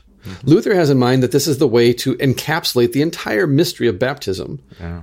That's really the key. It's a mystery, just like the Lord's Supper is a mystery. In fact, the forgiveness of sins is a mystery. like, how can I have my sins forgiven every Sunday or whenever, weekly, regularly, Daily. and yet I don't seem to get better? Like I was saying about baptism, like I'm baptized. Why doesn't anything feel different? Yeah, because earth uh, forgiveness in terms of uh, your neighbor um, normally is is some kind of transactional thing, give and take, you know, tit and tat. Right. Well, and I think for myself too, as a former atheist, I hate when my atheist way of thinking is affirmed by the faith itself. It just it really angers me personally when I'm like, as an atheist, I said, well, that doesn't really do anything. It doesn't change anything. Then I went and got baptized, and nothing changed. Yeah. externally speaking, individually speaking, existentially. Right. Obviously, everything changed. I'm not saying baptism isn't effective, but for myself at that point in time when this happened to me 20 years ago, it was just kind of like, where's my aha moment? you know, and where's the mystery revealed to me? I thought when I got baptized, the veils would be lifted from my eyes and I would see all things clearly. Hmm. Nope. Nope, nope, nope. In fact, I got married and that made me more sinful. And then I had kids, which made me even more sinful. Then I became a pastor, which made me extremely sinful. Like it's just God keeps throwing people at me. And it's almost like he doesn't care about, uh, about the fact that more people just seems to accentuate my sinfulness. Right. Gives you more and more opportunity. Exactly, exactly. It's oh, like- yet another person I can offend. Great. and that is really the appeal of a of a monastic life. Hmm. That's why the Benedictine option is was so popular. It is so popular because the problem that I have is that God keeps sending people to interrupt my selfishness and force me to be selfless in the way that I recognize. Oh, you people, you just draw out the worst of me. Come on, Riley, don't screw this up. Right, exactly. Don't drop the ball. You're almost in the end zone. so Luther has that in mind that this is the way to encapsulate the entire mystery of baptism. For this reason, we will need to orient our commentary according to this rendering that Luther, you know, sets down about baptism. Hmm. Whoever believes that and is baptized, that one will become saved, but the one who does not believe, that one will become damned. Right. That's the mystery of baptism. In a nutshell. It is. So Luther insists on the importance of emphasizing that Christ instituted the sacrament. On the one hand, he follows the nominalism of the late Middle Ages, and on the other hand, he anticipates the way the issue is framed today. Hmm. Yeah, Prophet. right. The question about the historicity of the command by the resurrected one to baptize is obviously never discussed. He's referring there to the dis- that Mark 16 is disputed, like an addition right, exactly. to the That's text. a later addition to the hmm. text, Okay. Which in modern Bibles has that Yeah. little bracket Yeah, I know our Pew Bibles do. The for sure. Pew Bibles? Did I yeah. I did Yeah, say Pew stinky Bibles. Bibles. Or stinky Bibles. Bibles. pew, pew. For Luther, it was important that one would have a genuine confidence in the faith that our baptism is not from human beings, but that it stems from God's own self revelation. Mm-hmm. That he still presents his argumentation in a quote unquote naive, unhistorical way can be seen in how he makes reference to the Ten Commandments, the Creed, and the Lord's Prayer, and also in his view on temporal ordinances. All such have been revealed and given by God himself, quote unquote. Yeah. The critical and historical sense is still bound up in the concerted effort to establish the biblical foundation of the sacraments. So what's Yeah, he this getting is at? interesting. What's he getting at there? I mean, because we have in our modern setting, I think I think Peters is probably referring to the historic critical method, right? Mm-hmm. And that Luther isn't following that kind of methodology where we can interpret the words based upon only upon their historic immediate historic context. Sure. Yeah. Yeah. That, But again- th- these are these are actually God's words, despite having Right. come in a very specific historic. And in a. Christendom world, you can get away with it, I think. But if you look at the early church apologetics and you look at apologetics today and how necessary and needed apologetics are today, a large part of my apologetics when I talk with non Christians is to prove the historicity of Jesus. yeah, Again, he's concrete and real. These things actually happened. right. Which is interesting because we don't deal with uh, you know the text of Jesus going down into the water with John, right? Right. To be baptized by John, um, which it's not because it's not the institution of baptism. It's not it's not Christian Mm-hmm. baptism, um, but it does teach us what baptism is. Well, is. it's included in our baptismal rite in the Lutheran service book that is true. that yeah. he sanctified all waters. yeah. Well, that was disputed, by the way, whether that should be in there. What? along with referring Shut to the up. flood and referring to the Oh, the flood prayer. Yeah, to the no, I Red have, Sea. a, yeah. I have a friend who uh, will wax poetic for hours on the wrongness of the flood prayer. oh, really? Mm-hmm. Yeah, because it's allegory. Yep. Okay. It's generational. It's generational. You got the the so-called bronzy Lutherans. You got the, you know different generations were taught different things at seminary. Well, that statement in particular is challenging, right? He instituted Yeah. all waters to be a, uh, a lavish washing away of sin. Right. And uh, what's so? What was Luther getting at with that word? Right. Yeah, we just kind of gloss over it because we only pull it out when we baptize somebody. Yeah, right. So it's not talking about like when you take a shower or, or take a bath. No, yeah, exactly. When you run through the sprinkler, you're baptized. That would be the Mormon way of looking at it. right. But I, th- but he's referring back to those other, um, those other accounts. Well, like we did at the beginning of the podcast when we were talking about spirit versus water baptism, is by way of of signs, promise signs and faith. It there's nowhere historically where God separates the promise from the sign and the sign from the faith. Mm-hmm. It's words, water, spirit, over and over and over and over again. And so there's a pathology in the way in which God chooses to save his people. right. historically, concretely, in a real way. And I think in the present tense, because we're in this again, we're not in that Christendom model anymore, even though the the tendrils of it still cling to us. When we discuss baptism with our own people, I think again they treat it as an idea in search of meaning. They treat it as a symbol, as a sign of something, but not the thing itself. Whereas Luther would say the meaning um, is in the word, but Right. but, e- but it's even in um, the history of Israel, right, or Yes. of all creation, even. So, I mean, whether it's the flood or it's the Exodus through the Red Sea, you know, Right. That those, I mean, death and resurrection, um, the life of the baptized, it's right there. Right. Uh, you have water and you have a word, and there's command and promise. Think about this in the way of the psalmist that the psalmist declares repetitively all of creation praises its maker. That the crashing of the waves, the wind blowing through the trees, the chirping, those are all actually praising, those are hymns of praise. Like all of creation is praising the creator.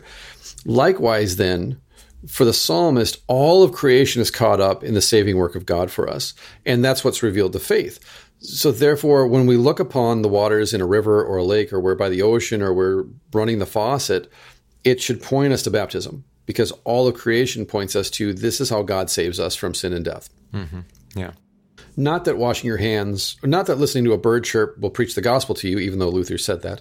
Um, and he meant that in the way of faith. Well, he meant that in the way of faith. He meant not in this way of St. Francis of Assisi, this kind of, again, this internal thing that's happening to you. Preaching without words. Yeah. Right, but rather what Luther is saying is for the new man in Christ, all creation preaches the gospel. All creation. And you and I both know this from experience. There are some days when you can sit out on outside and, and watch uh, some birds or watch a chipmunk or just watch the clouds go by and go, thank you, Jesus. And praise Well, Christ for that. And there's other days where your head down, you're busy, you don't pay attention to it, and you don't feel like it. Well, that's the point. Is that um, when you see the beauty and when you experience the, you know, the, the gift of creation, uh, I think it's meant to drive you to the the idea that actually, you know, apart from Christ, this all would have been over, right? Right, exactly.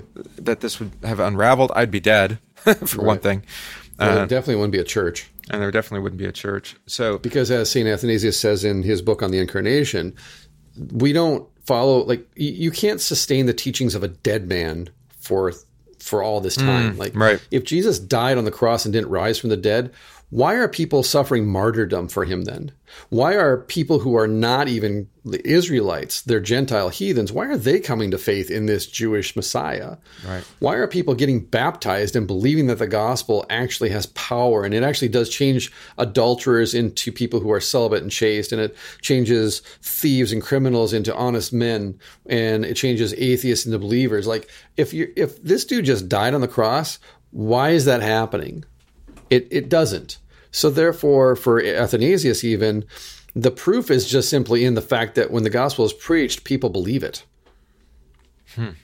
But that's again a historical apologetic. If he didn't rise from the dead in actual point of fact, how can you really explain all this other stuff happening? yeah, and Athanasius has the benefit of speaking. Um, you know, kind of, he's speaking of the long game.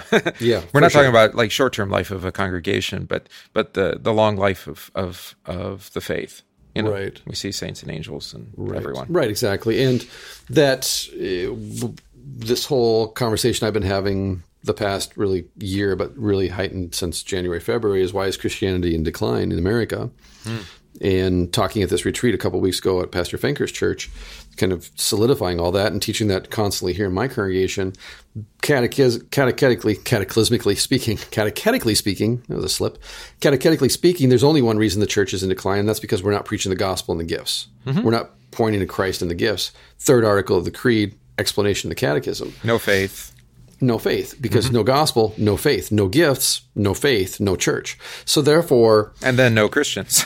exactly. So you can't really say, well, the proof that Jesus isn't really Jesus, God, didn't really rise from the dead is the fact that the church is dying now, and that really it was just the empire, the European empire, it was the Christendom empire that kept everything going all these years, which is a pretty shallow argument when you really dig into it. Um, nonetheless, what we're arguing is, yeah, there's no gospel, there's no baptism, there's no body and blood, there's no faith, there's no church. So take away gospel and gifts, then there's no church. Ergo, there you go. Yeah, and then even places where where we might say, well, there's a church, um, you know, and you see success and growth. It's short term. It's not long term. It's built around a guru, for example. Yeah. You know, some charismatic speaker, Right. Um, who has great life lessons. He's very practical. Um, and yet, it's not the sort of thing that's going to preserve a church for generations to come. It doesn't because when the guru leaves, the church implodes. Because it's, it's a charismatic movement. We see that even in uh, mission starts within our own fellowship, you know, uh, where where the the founder can't leave, and why can't he leave? Well, one, he's got too much pride and arrogance himself to think that this is all about him, um, but it might actually indicate the fact that it's not built upon the gospel, something Exactly. that, you know that Exactly. does last forever, even when uh, steeples are falling. Right. Exactly. Yeah. And in the way of the gospel, in the way of gifts, 10 people is overflowing, Yeah. five people is overflowing, three people is overflowing. But in the way of our righteousness and our self chosen sacraments and our self chosen way of worshiping and believing in God, or, or however we want to, you know, teach Jesus to serve us best, a thousand, a million is, isn't enough because that, like I said, that charismatic movement that's driven by the, the leader, remove the leader and everything crashes to the ground. Yeah. Well, and it's so because it's all built upon, um, you know, our hopes, expectations. Right. You know, it's it's built upon scarcity, which we've talked about before. Right. Right. Well, and you see this constantly in the Old Testament in the way of Israel is that when they turn aside from God, when they go their own way and, and God gives them the desires of their hearts and they're dragged away into slavery, and then the children are the ones who hmm. truly repent in, in hunger and thirst for righteousness. It's this constant back and forth between we repented, we came back through our hard work and struggles, we rebuilt Israel, and then our kids grew up and they didn't have it hard and they didn't have to rebuild Israel. So then they got soft because life was easy, and then they gave away the faith, and then you know it's this constant back and forth, this constant falling off of either side of the horse. And again, the thing that's missing is the promise. When they abandon the promise, then something like worship just becomes mechanical. Mm, well, you've got to offer the sacrifice, and if you offer the sacrifice, God will forgive you. Do you have any faith? Well, that doesn't matter. I just have to offer the sacrifice. Just go to the temple, buy your offering, give it to the priest. He'll sacrifice it for you. Right, right. You're good. It's mechanical. Yeah. And, And, it's without freedom as well. completely without freedom because you have to do it this way. Otherwise, you're not forgiven. You're damned, and you've damned all of us, by the way. Yeah. 'Cause so it's it's, driven. It's driven by fear then as well. 100%. percent mm-hmm. And yet, in the way of the promise, the freedom is the little, the widow's mite. That's the mm-hmm. freedom of, of the promise is the little that I have, I give for the good of all in the way of selflessness, in the way of selfless love, self giving love. And yet, for that widow who gave that penny, those couple pennies, that's nothing Right. because there'll be there is always more. And when you're in the way of the promise, then if there's five people in church or even two people in church, you don't sweat how are we going to pay the bills because you're in the way of the gospel, you're in the way of abundance, you're in the way of of um, Jesus giving without end. And yeah, it may not be in the way of being able to keep the church building open or being able to pay the bills, but it the gospel will continue to be preached and the gifts will continue to be handed out, whether it's there or somewhere else. Yeah. Well, God has a way of tearing down our idols, and sometimes those are Right. buildings and institutional things, right? Oh, for sure. That toxic tribalism. Right. That it's all about me or us. Well, and even helpful things, you know, like like artwork absolutely. and crucifixes and organs and Yeah. things that, that do benefit us. Um, and they're meant to be received as gift, but then they become like our most cherished possession. Well, they become a yoke. Hmm. Like in Galatians, that becomes that yoke of slavery that we put back on our own necks. And like you said, they're not good or bad. They're just things. They're objects. Mm-hmm. And it's how we use them or allow them to use us that that's- turns us one way or the other. yeah, that's it. and we do this this is the, again this is the tension of being simultaneously sinful and yet righteous in christ is that given given I don't know, a couple minutes, I can turn a crucifix with a corpus on it into an idol and decide that that's the be all end all of my life. And if I don't have that crucifix, I'm lost. Versus, It's my favorite. right, exactly. I my grandmother bought this, hmm. and It's been here forever. Right, forever. And yet, at the same time, in the way of the gospel, I recognize that that crucifix with the corpus on it is pointing me to the purpose of why I'm here Jesus. It's not Jesus, but it points me to Jesus. And it doesn't point me to my grandma, but rather it points me to the resurrection, where my grandma already stands with angels and archangels and all the rest of the company of heaven. Yeah. And It's kind of like the the church um, that I went to before I went to seminary. Um, back in the six, 50s, it burned down. It was an old wooden German A-frame. So then they built a new one out of stone. Uh, and then 10 years later, that burnt down. And so I, I don't know. You and I don't know about you, but me, hmm, the second, should we try again? Yeah, maybe it's a sign from God. Let's just not even bother. No, no, they built another church. Uh, they were cash strapped at that point. Um, So, you know, didn't spend a lot of money on it.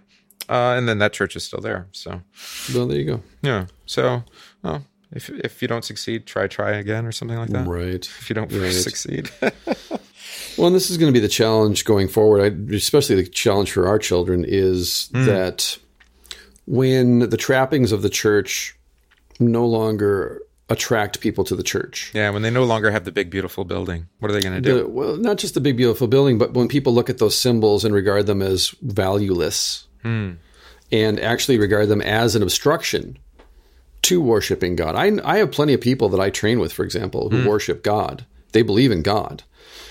They just believe in a very non-specific God, and that for them, the specificity of so-called religion Yeah. is how these institutions and organizations enslave and oppress us. Yeah, even if we were going to be very minimal about it, mm-hmm. even the font, the pulpit, and the altar offend them. Yeah, exactly. And so, how do we apologize for these things in the way of, well, these are signs, but they're not the thing? Mm-hmm. And that the true sign is the words water, bread, and wine. And therefore, let's. And I think I've told the story before of when I've had an atheist come to church and I've torn down religion, I've torn it apart with the atheist and said, no, 100% this is religion, this is Christianity. And then they come to church and go, You seem to have an awful lot of like religious stuff going on during your mm-hmm. worship. Yeah. And then that's a fantastic conversation to have because you go, Hey, absolutely. Because why? Because we are flesh and blood, we are bound by time and space, and we need things that point us in the direction of what we're supposed to be here for, why we're here. Yeah. Not necessary, but still helpful. Right, exactly. Not necessary, but helpful. Exactly. So, for example, hymnals in the pews, not necessary, but super helpful if you've never been to church before. Mm-hmm. Yeah. It's nice to have it all Yeah, kind having the laid hymn numbers up on the wall, super helpful. Mm-hmm. Having a crucifix, kind of helpful. Right. you know, having uh, maybe you have a, a bulletin, mm-hmm. kind of helpful to guide people through the service. Yeah. Organs But are yet, helpful too. To sing Organs are nice. Organs are nice. or guitar, or whatever. Um, yeah. or whatever. But that at the end, can you hold those all in the dead hand of faith and let them drop if necessary? Because they're not the thing. They're simply the instruments. They're the vehicle that we use to communicate. This is where we're going. This is the point of why we're here. Yeah. Well, I'm kind of hung up on this topic with architecture, spe- Mm-hmm. uh, specifically because of the church fire at the Historic Trinity in Milwaukee. Sure, It's sure. all over uh, social and whatnot. But uh, I also remember some of these. Mm-hmm. Oh, did it burn down?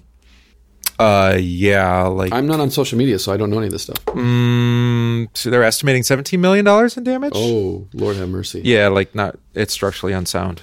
Okay. Uh, they were able to recover some of the artwork from the altar and, and parts of the altar, I think, but the organ Hmm. was destroyed, for example. But anyway, yeah, big deal. Uh, it was the mother church for Milwaukee, so Yeah, right. you know, uh, second oldest Lutheran church there in Milwaukee. Right. But regardless of that, uh, it also reminded me though of the um, the bombed out church photos where they're having divine service in a church where it's bombed out, in like in Germany. Or Yeah. in, in England or wherever. Yeah. And um, you know, well, we don't have the building, but we can still, you know, hear God's word, baptize, Right. water, word.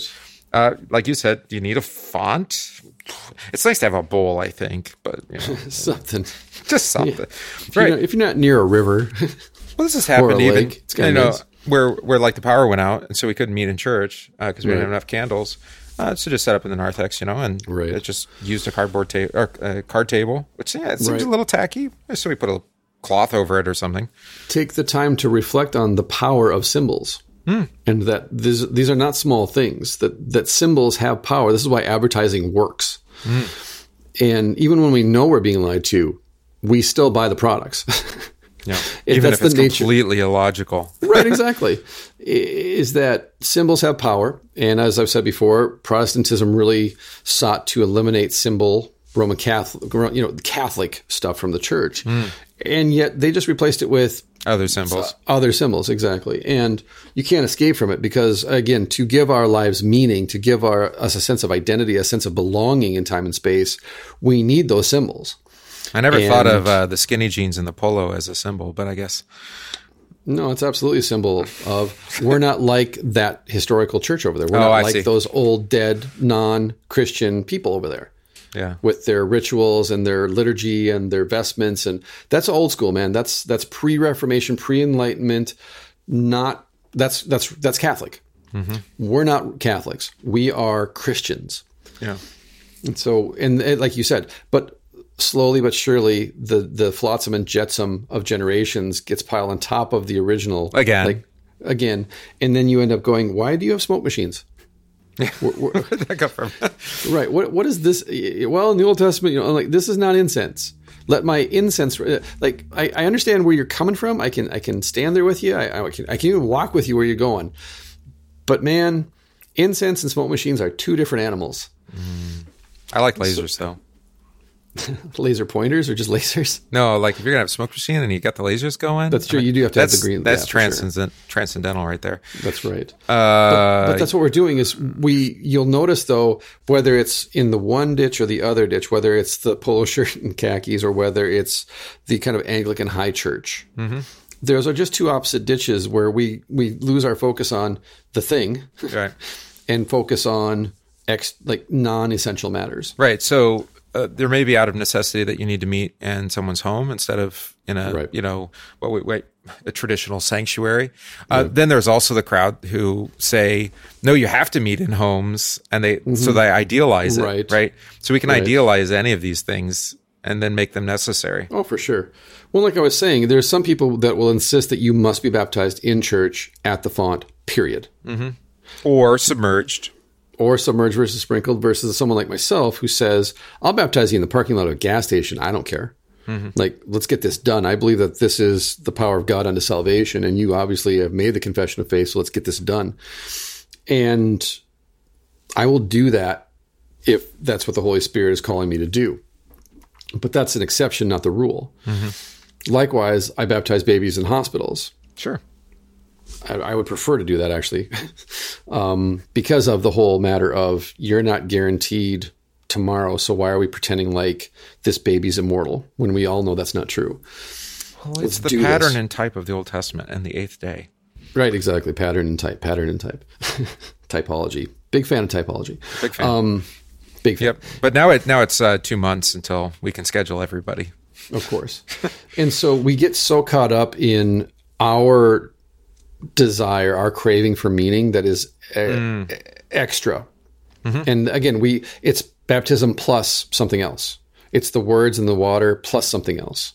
Versus no, all that something else, that's all accessories, Right. but it's not the thing. And you can you can put so many eh, ornaments on it. You can so accessorize it that you actually obscure the thing itself. It's like putting a dog in a sweater. Yeah. Well, we just get bored with what God actually said. Exactly. We just get bored with God. Mm-hmm.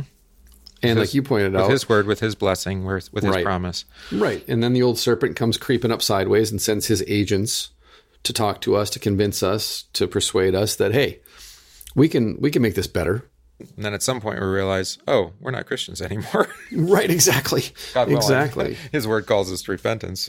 right. Or we don't recognize it at all and we die. Right. And so, in the way of the gospel, it's a joy to simplify, to mm-hmm. eliminate the clutter, mm-hmm. and then recognize that yeah, there are certain accessories and certain ornaments that are helpful because they're symbols and they point us to Jesus, they point us to baptism.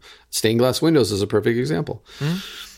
And yet at the same time, we have to always consider them in a state of repentance. Hmm. That I am in my own flesh sinful and and resistant to God's grace in Jesus. Therefore, I will use every opportunity afforded to me to make an, a false god out of something that's not God.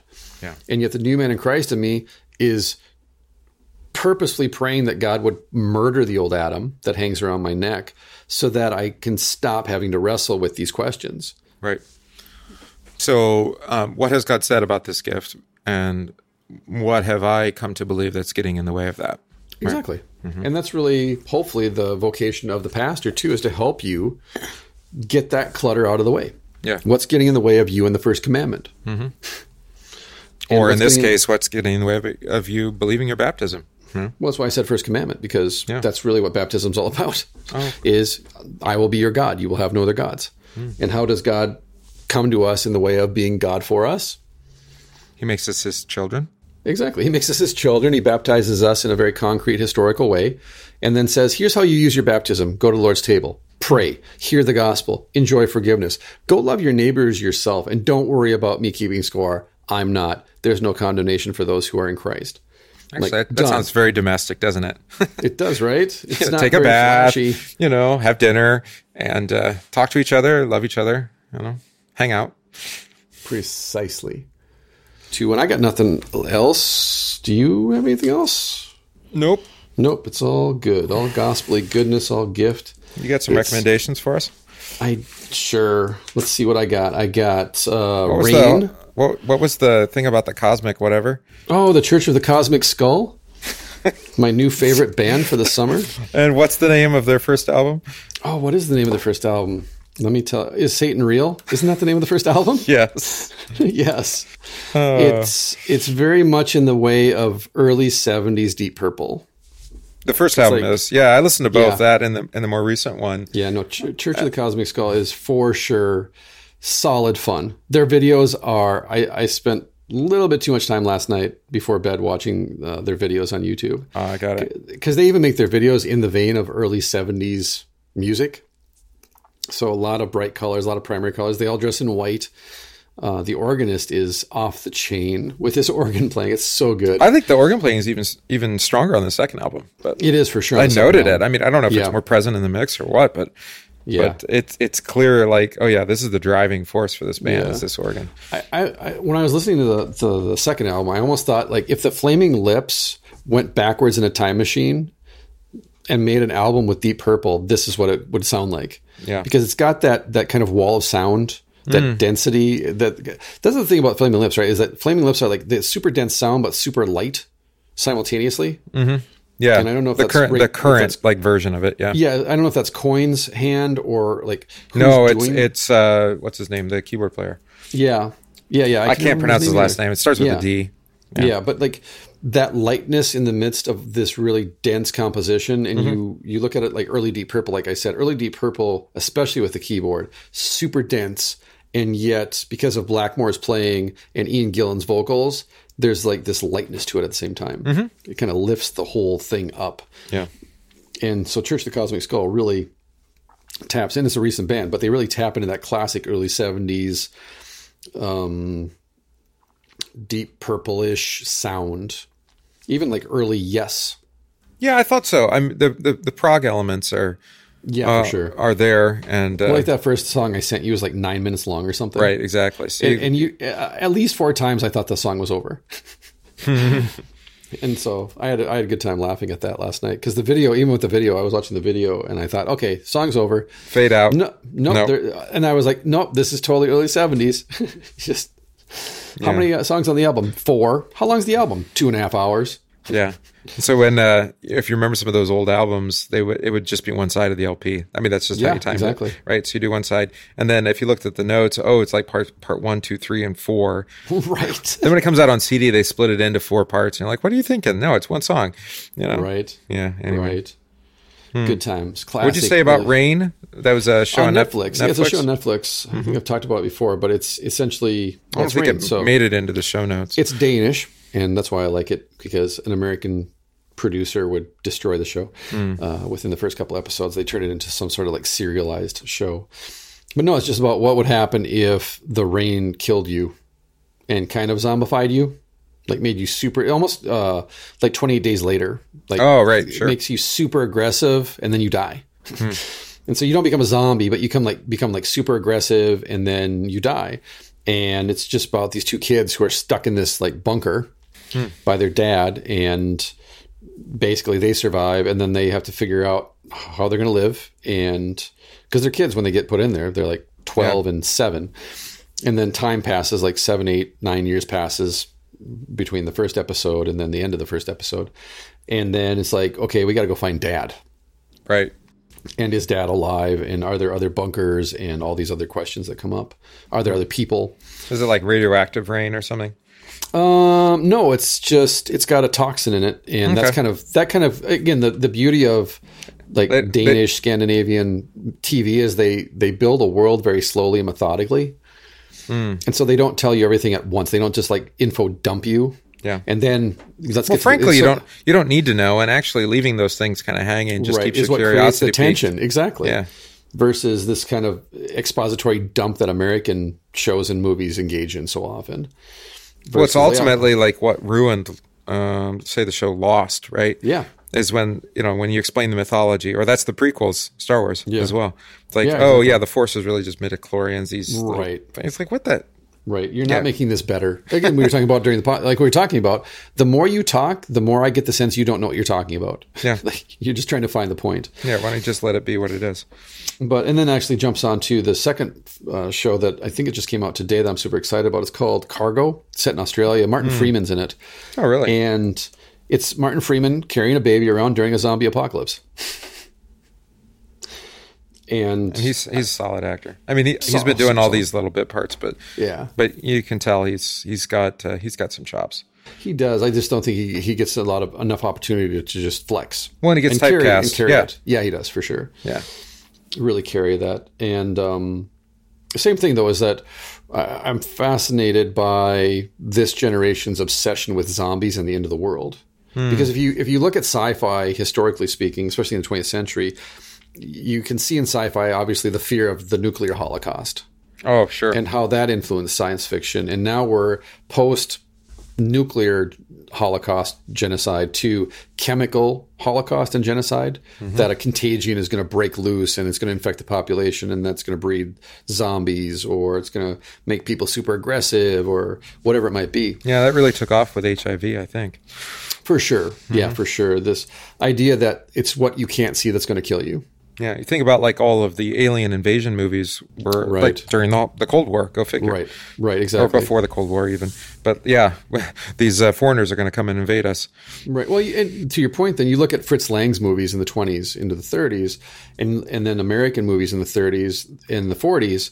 Their sci-fi is about fascism Mm-hmm. Right. and and the fear of totalitarian governments taking over. And so, although the the world of the future was fascistic and totalitarian, mm-hmm. then it became, like you said, this invade this invading force that wants to assimilate us, mm-hmm. communism, Right. and make us all one, like the Borg in Star Trek.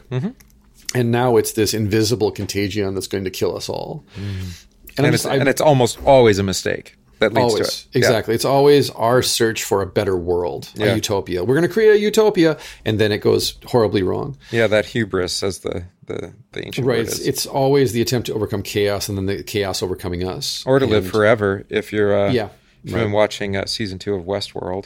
Yeah, absolutely. And Mm-hmm. I think that's the thing that I find fascinating about science fiction is it's always a parable. It's always a commentary on our deep-seated fears and anxieties in Mm-hmm. the present tense and told in such a way that we don't really have to look hard at ourselves and be afraid to look at it, but to couch it in fantastical imagery. Yeah. I started reading Doc Savage novels again this past week, Hmm. and because I love the old Tarzan, Conan, you know, art, uh, books, and I love the Solomon Kane books by Howard, Robert E. Howard. Um, when I was in high school and college, I really enjoyed uh, Lovecraft's Cthulhu stuff, Sure. And now I'm kind of going back and getting into the pulp fiction of the Doc Savage novels, and it's the same thing in those novels. Is it's Robert E. Howard or or Lovecraft or um, or who wrote Doc Savage? Dang it, I just completely blanked on Doc Savage. Actually, it was more than one author, but um, mm-hmm. originally, who wrote Doc Savage? By Henry Ralston. That's what it was. Yeah, okay. Henry Ralston. Yeah. And again, it's the same thing. It's like it's it's creating these fantastical heroes, putting them against the chaos of the day. And then again, for Doc Savage, lots of Nazis, lots of people from China, mm-hmm. mystical stuff.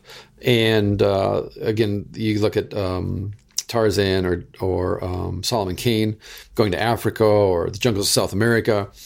It's always this battle against the chaos. Yeah, the unknown too, right? The, uh, battling the unknown and and these heroic figures then being thrown into these conflicts, and how they're rescuing people from chaos and from being taken over by fascism or communism or the invisible enemy, whatever that might be.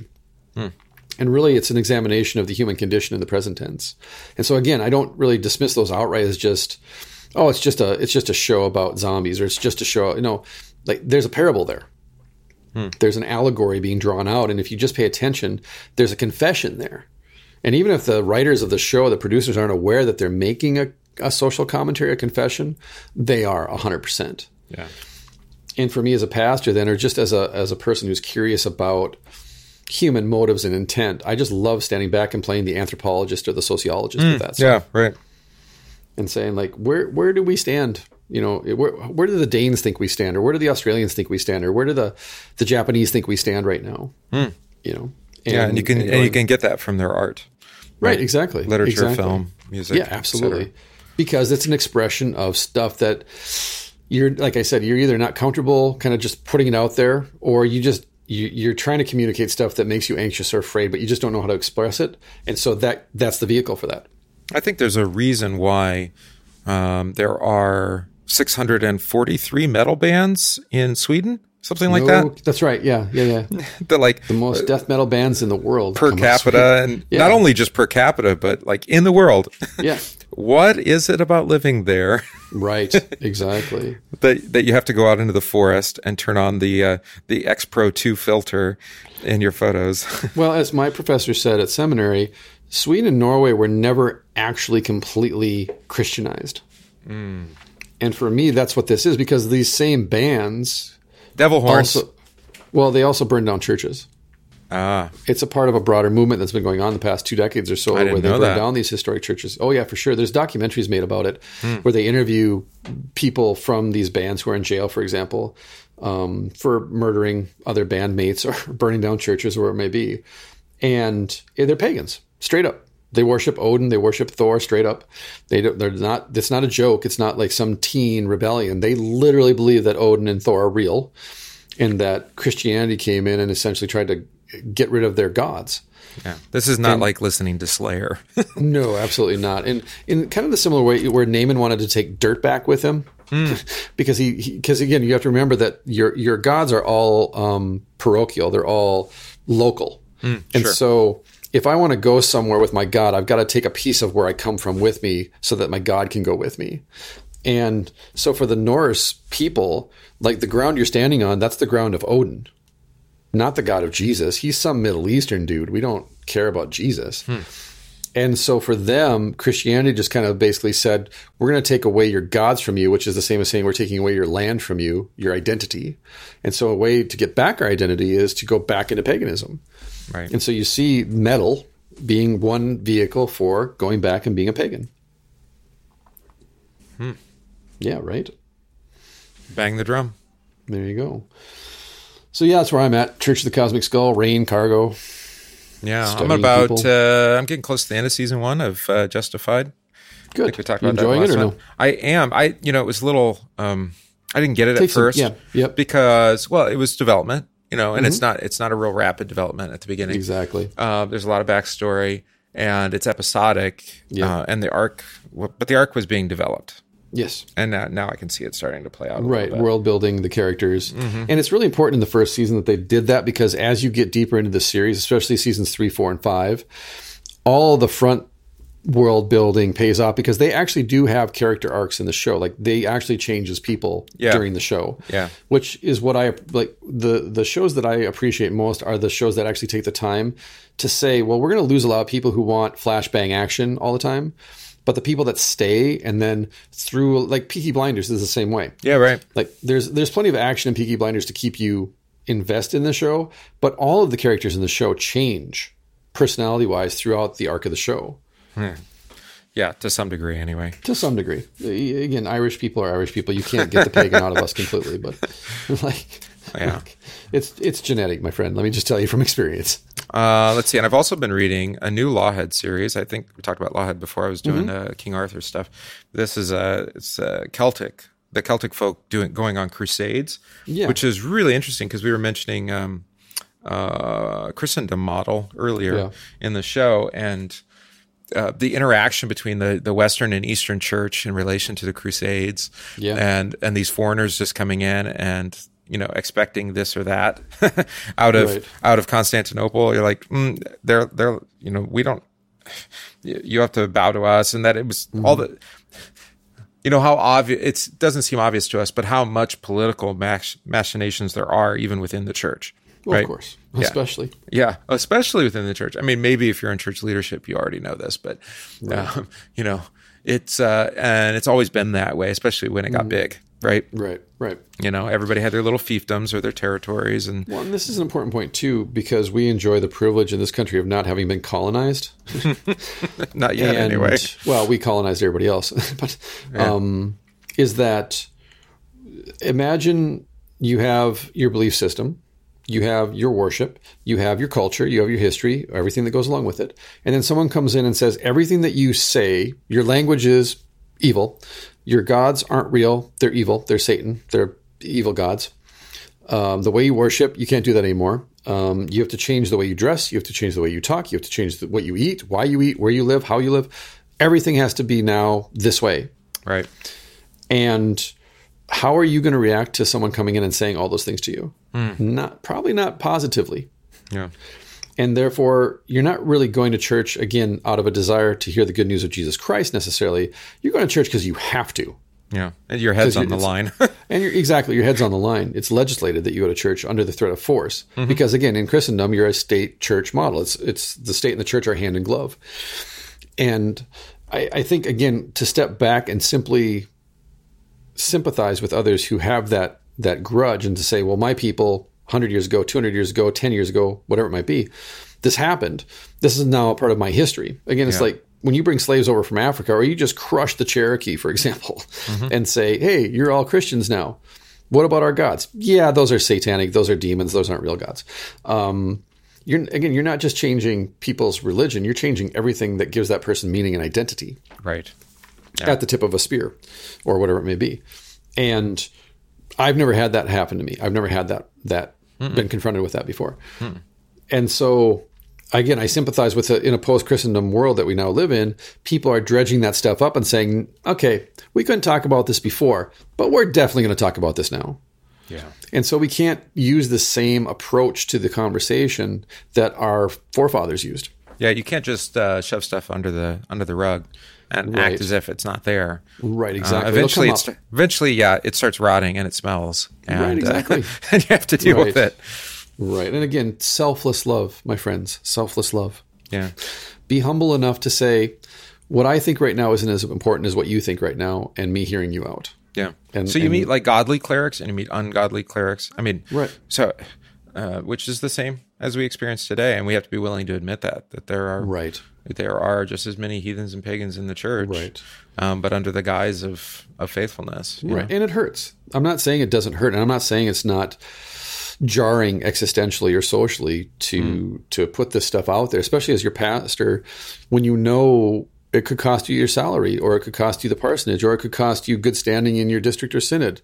It could mean that you get put on CRM and you don't have a call. Like mm-hmm. there's lots of things that can happen if you stand up and say, "Hey, let's We're stop not- doing We're not going to do that again. Yeah. Right. Let's not do that anymore. Let's let's take a different path.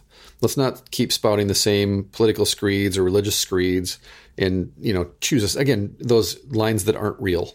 Right. and I'm going to stand on this side of the line, and you're on that side of the line. And if you want to talk to me, you got to get on this side of the line.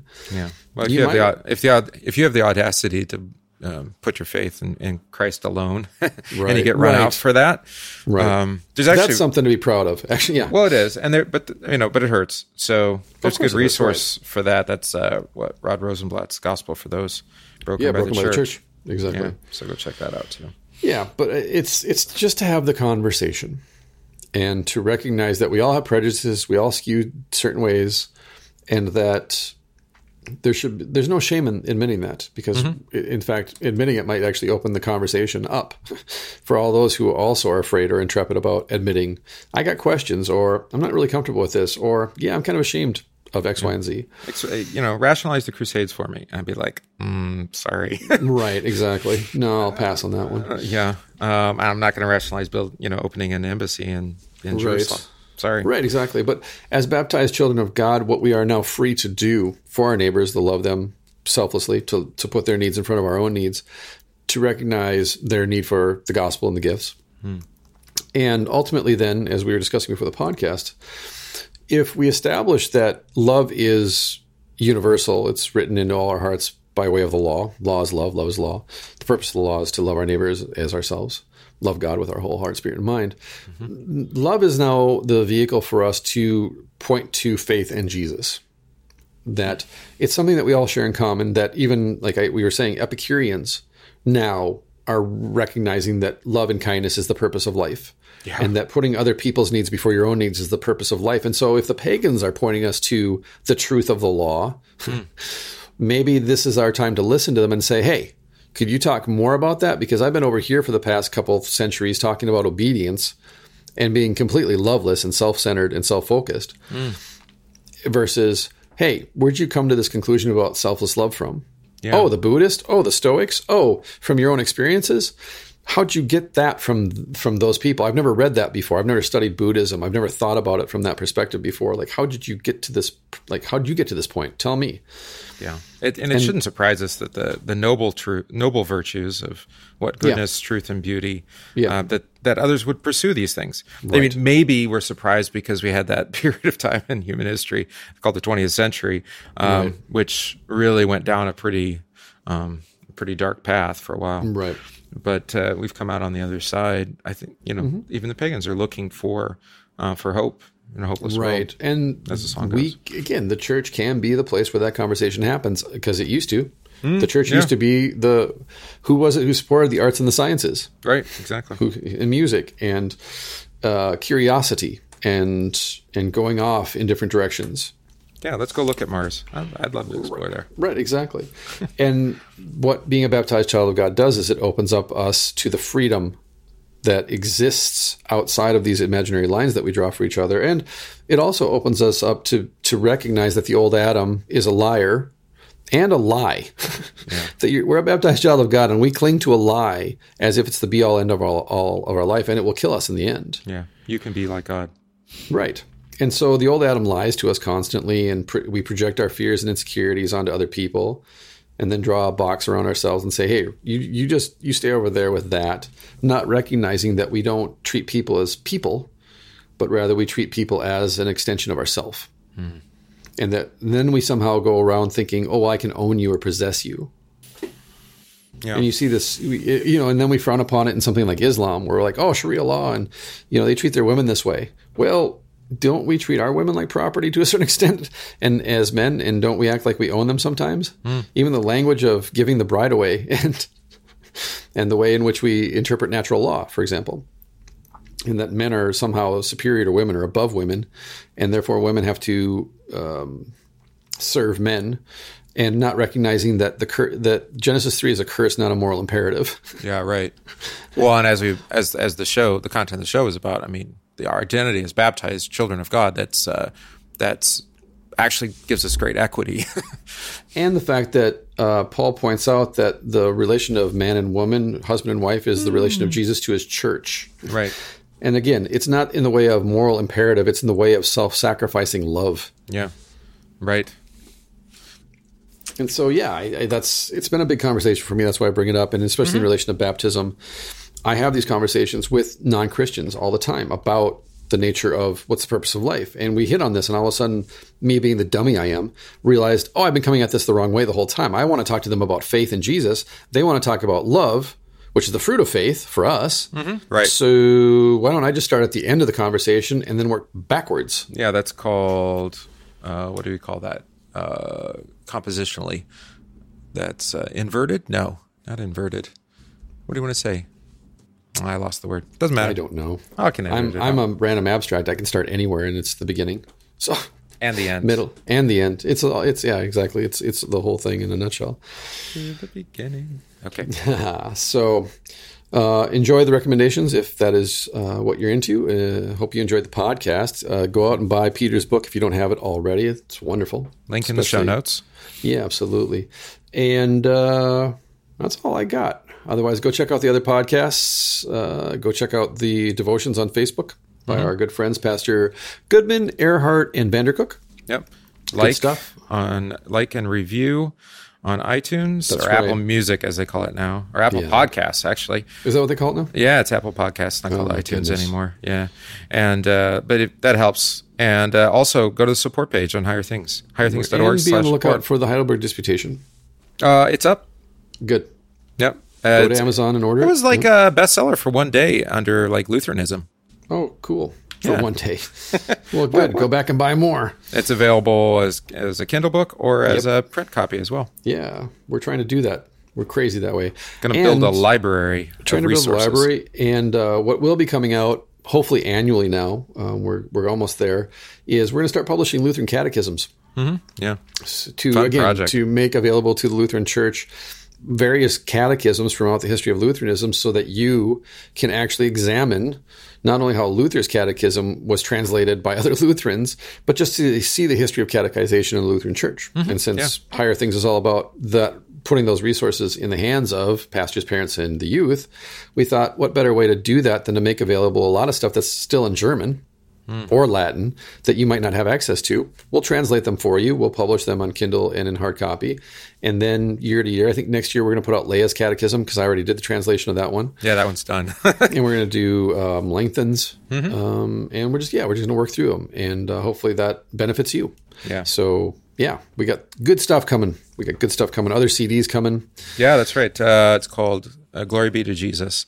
Yeah, hymns. Hymns from the church year. Uh, these are hymns specifically. No, it's not church year. Hmm, but it's part of the church year. We're I working say, up to that one. Say it Lent and Easter, I think.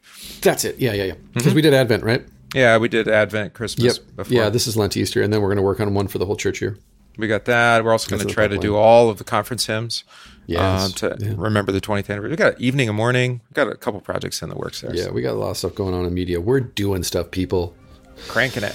We're doing it, it. for you. We're doing it for you. So help support us. Go to Higher Things and support us, as Pastor Gillespie said. Mm-hmm. Go uh, rate us and give us shining reviews so we can get bumped up, up, up, up, up.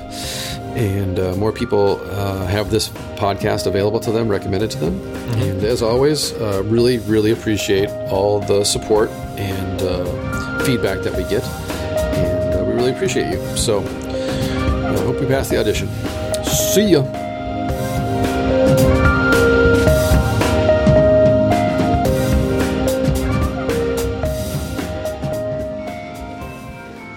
Like what you're listening to? Higher Things podcasts are free for you, but they aren't free to produce. Please consider supporting the Higher Things podcasts, As Lutheran as It Gets, Gospeled Boldly, and The Black Cloister. Check out www.higherthings.org slash support for more information. Thank you for listening, and thank you for your support.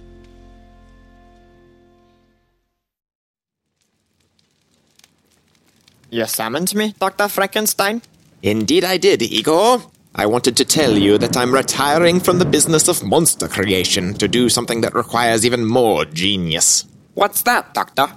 Coffee roasting, Igor. There are so many wonderfully complex variables to busy my intellect with.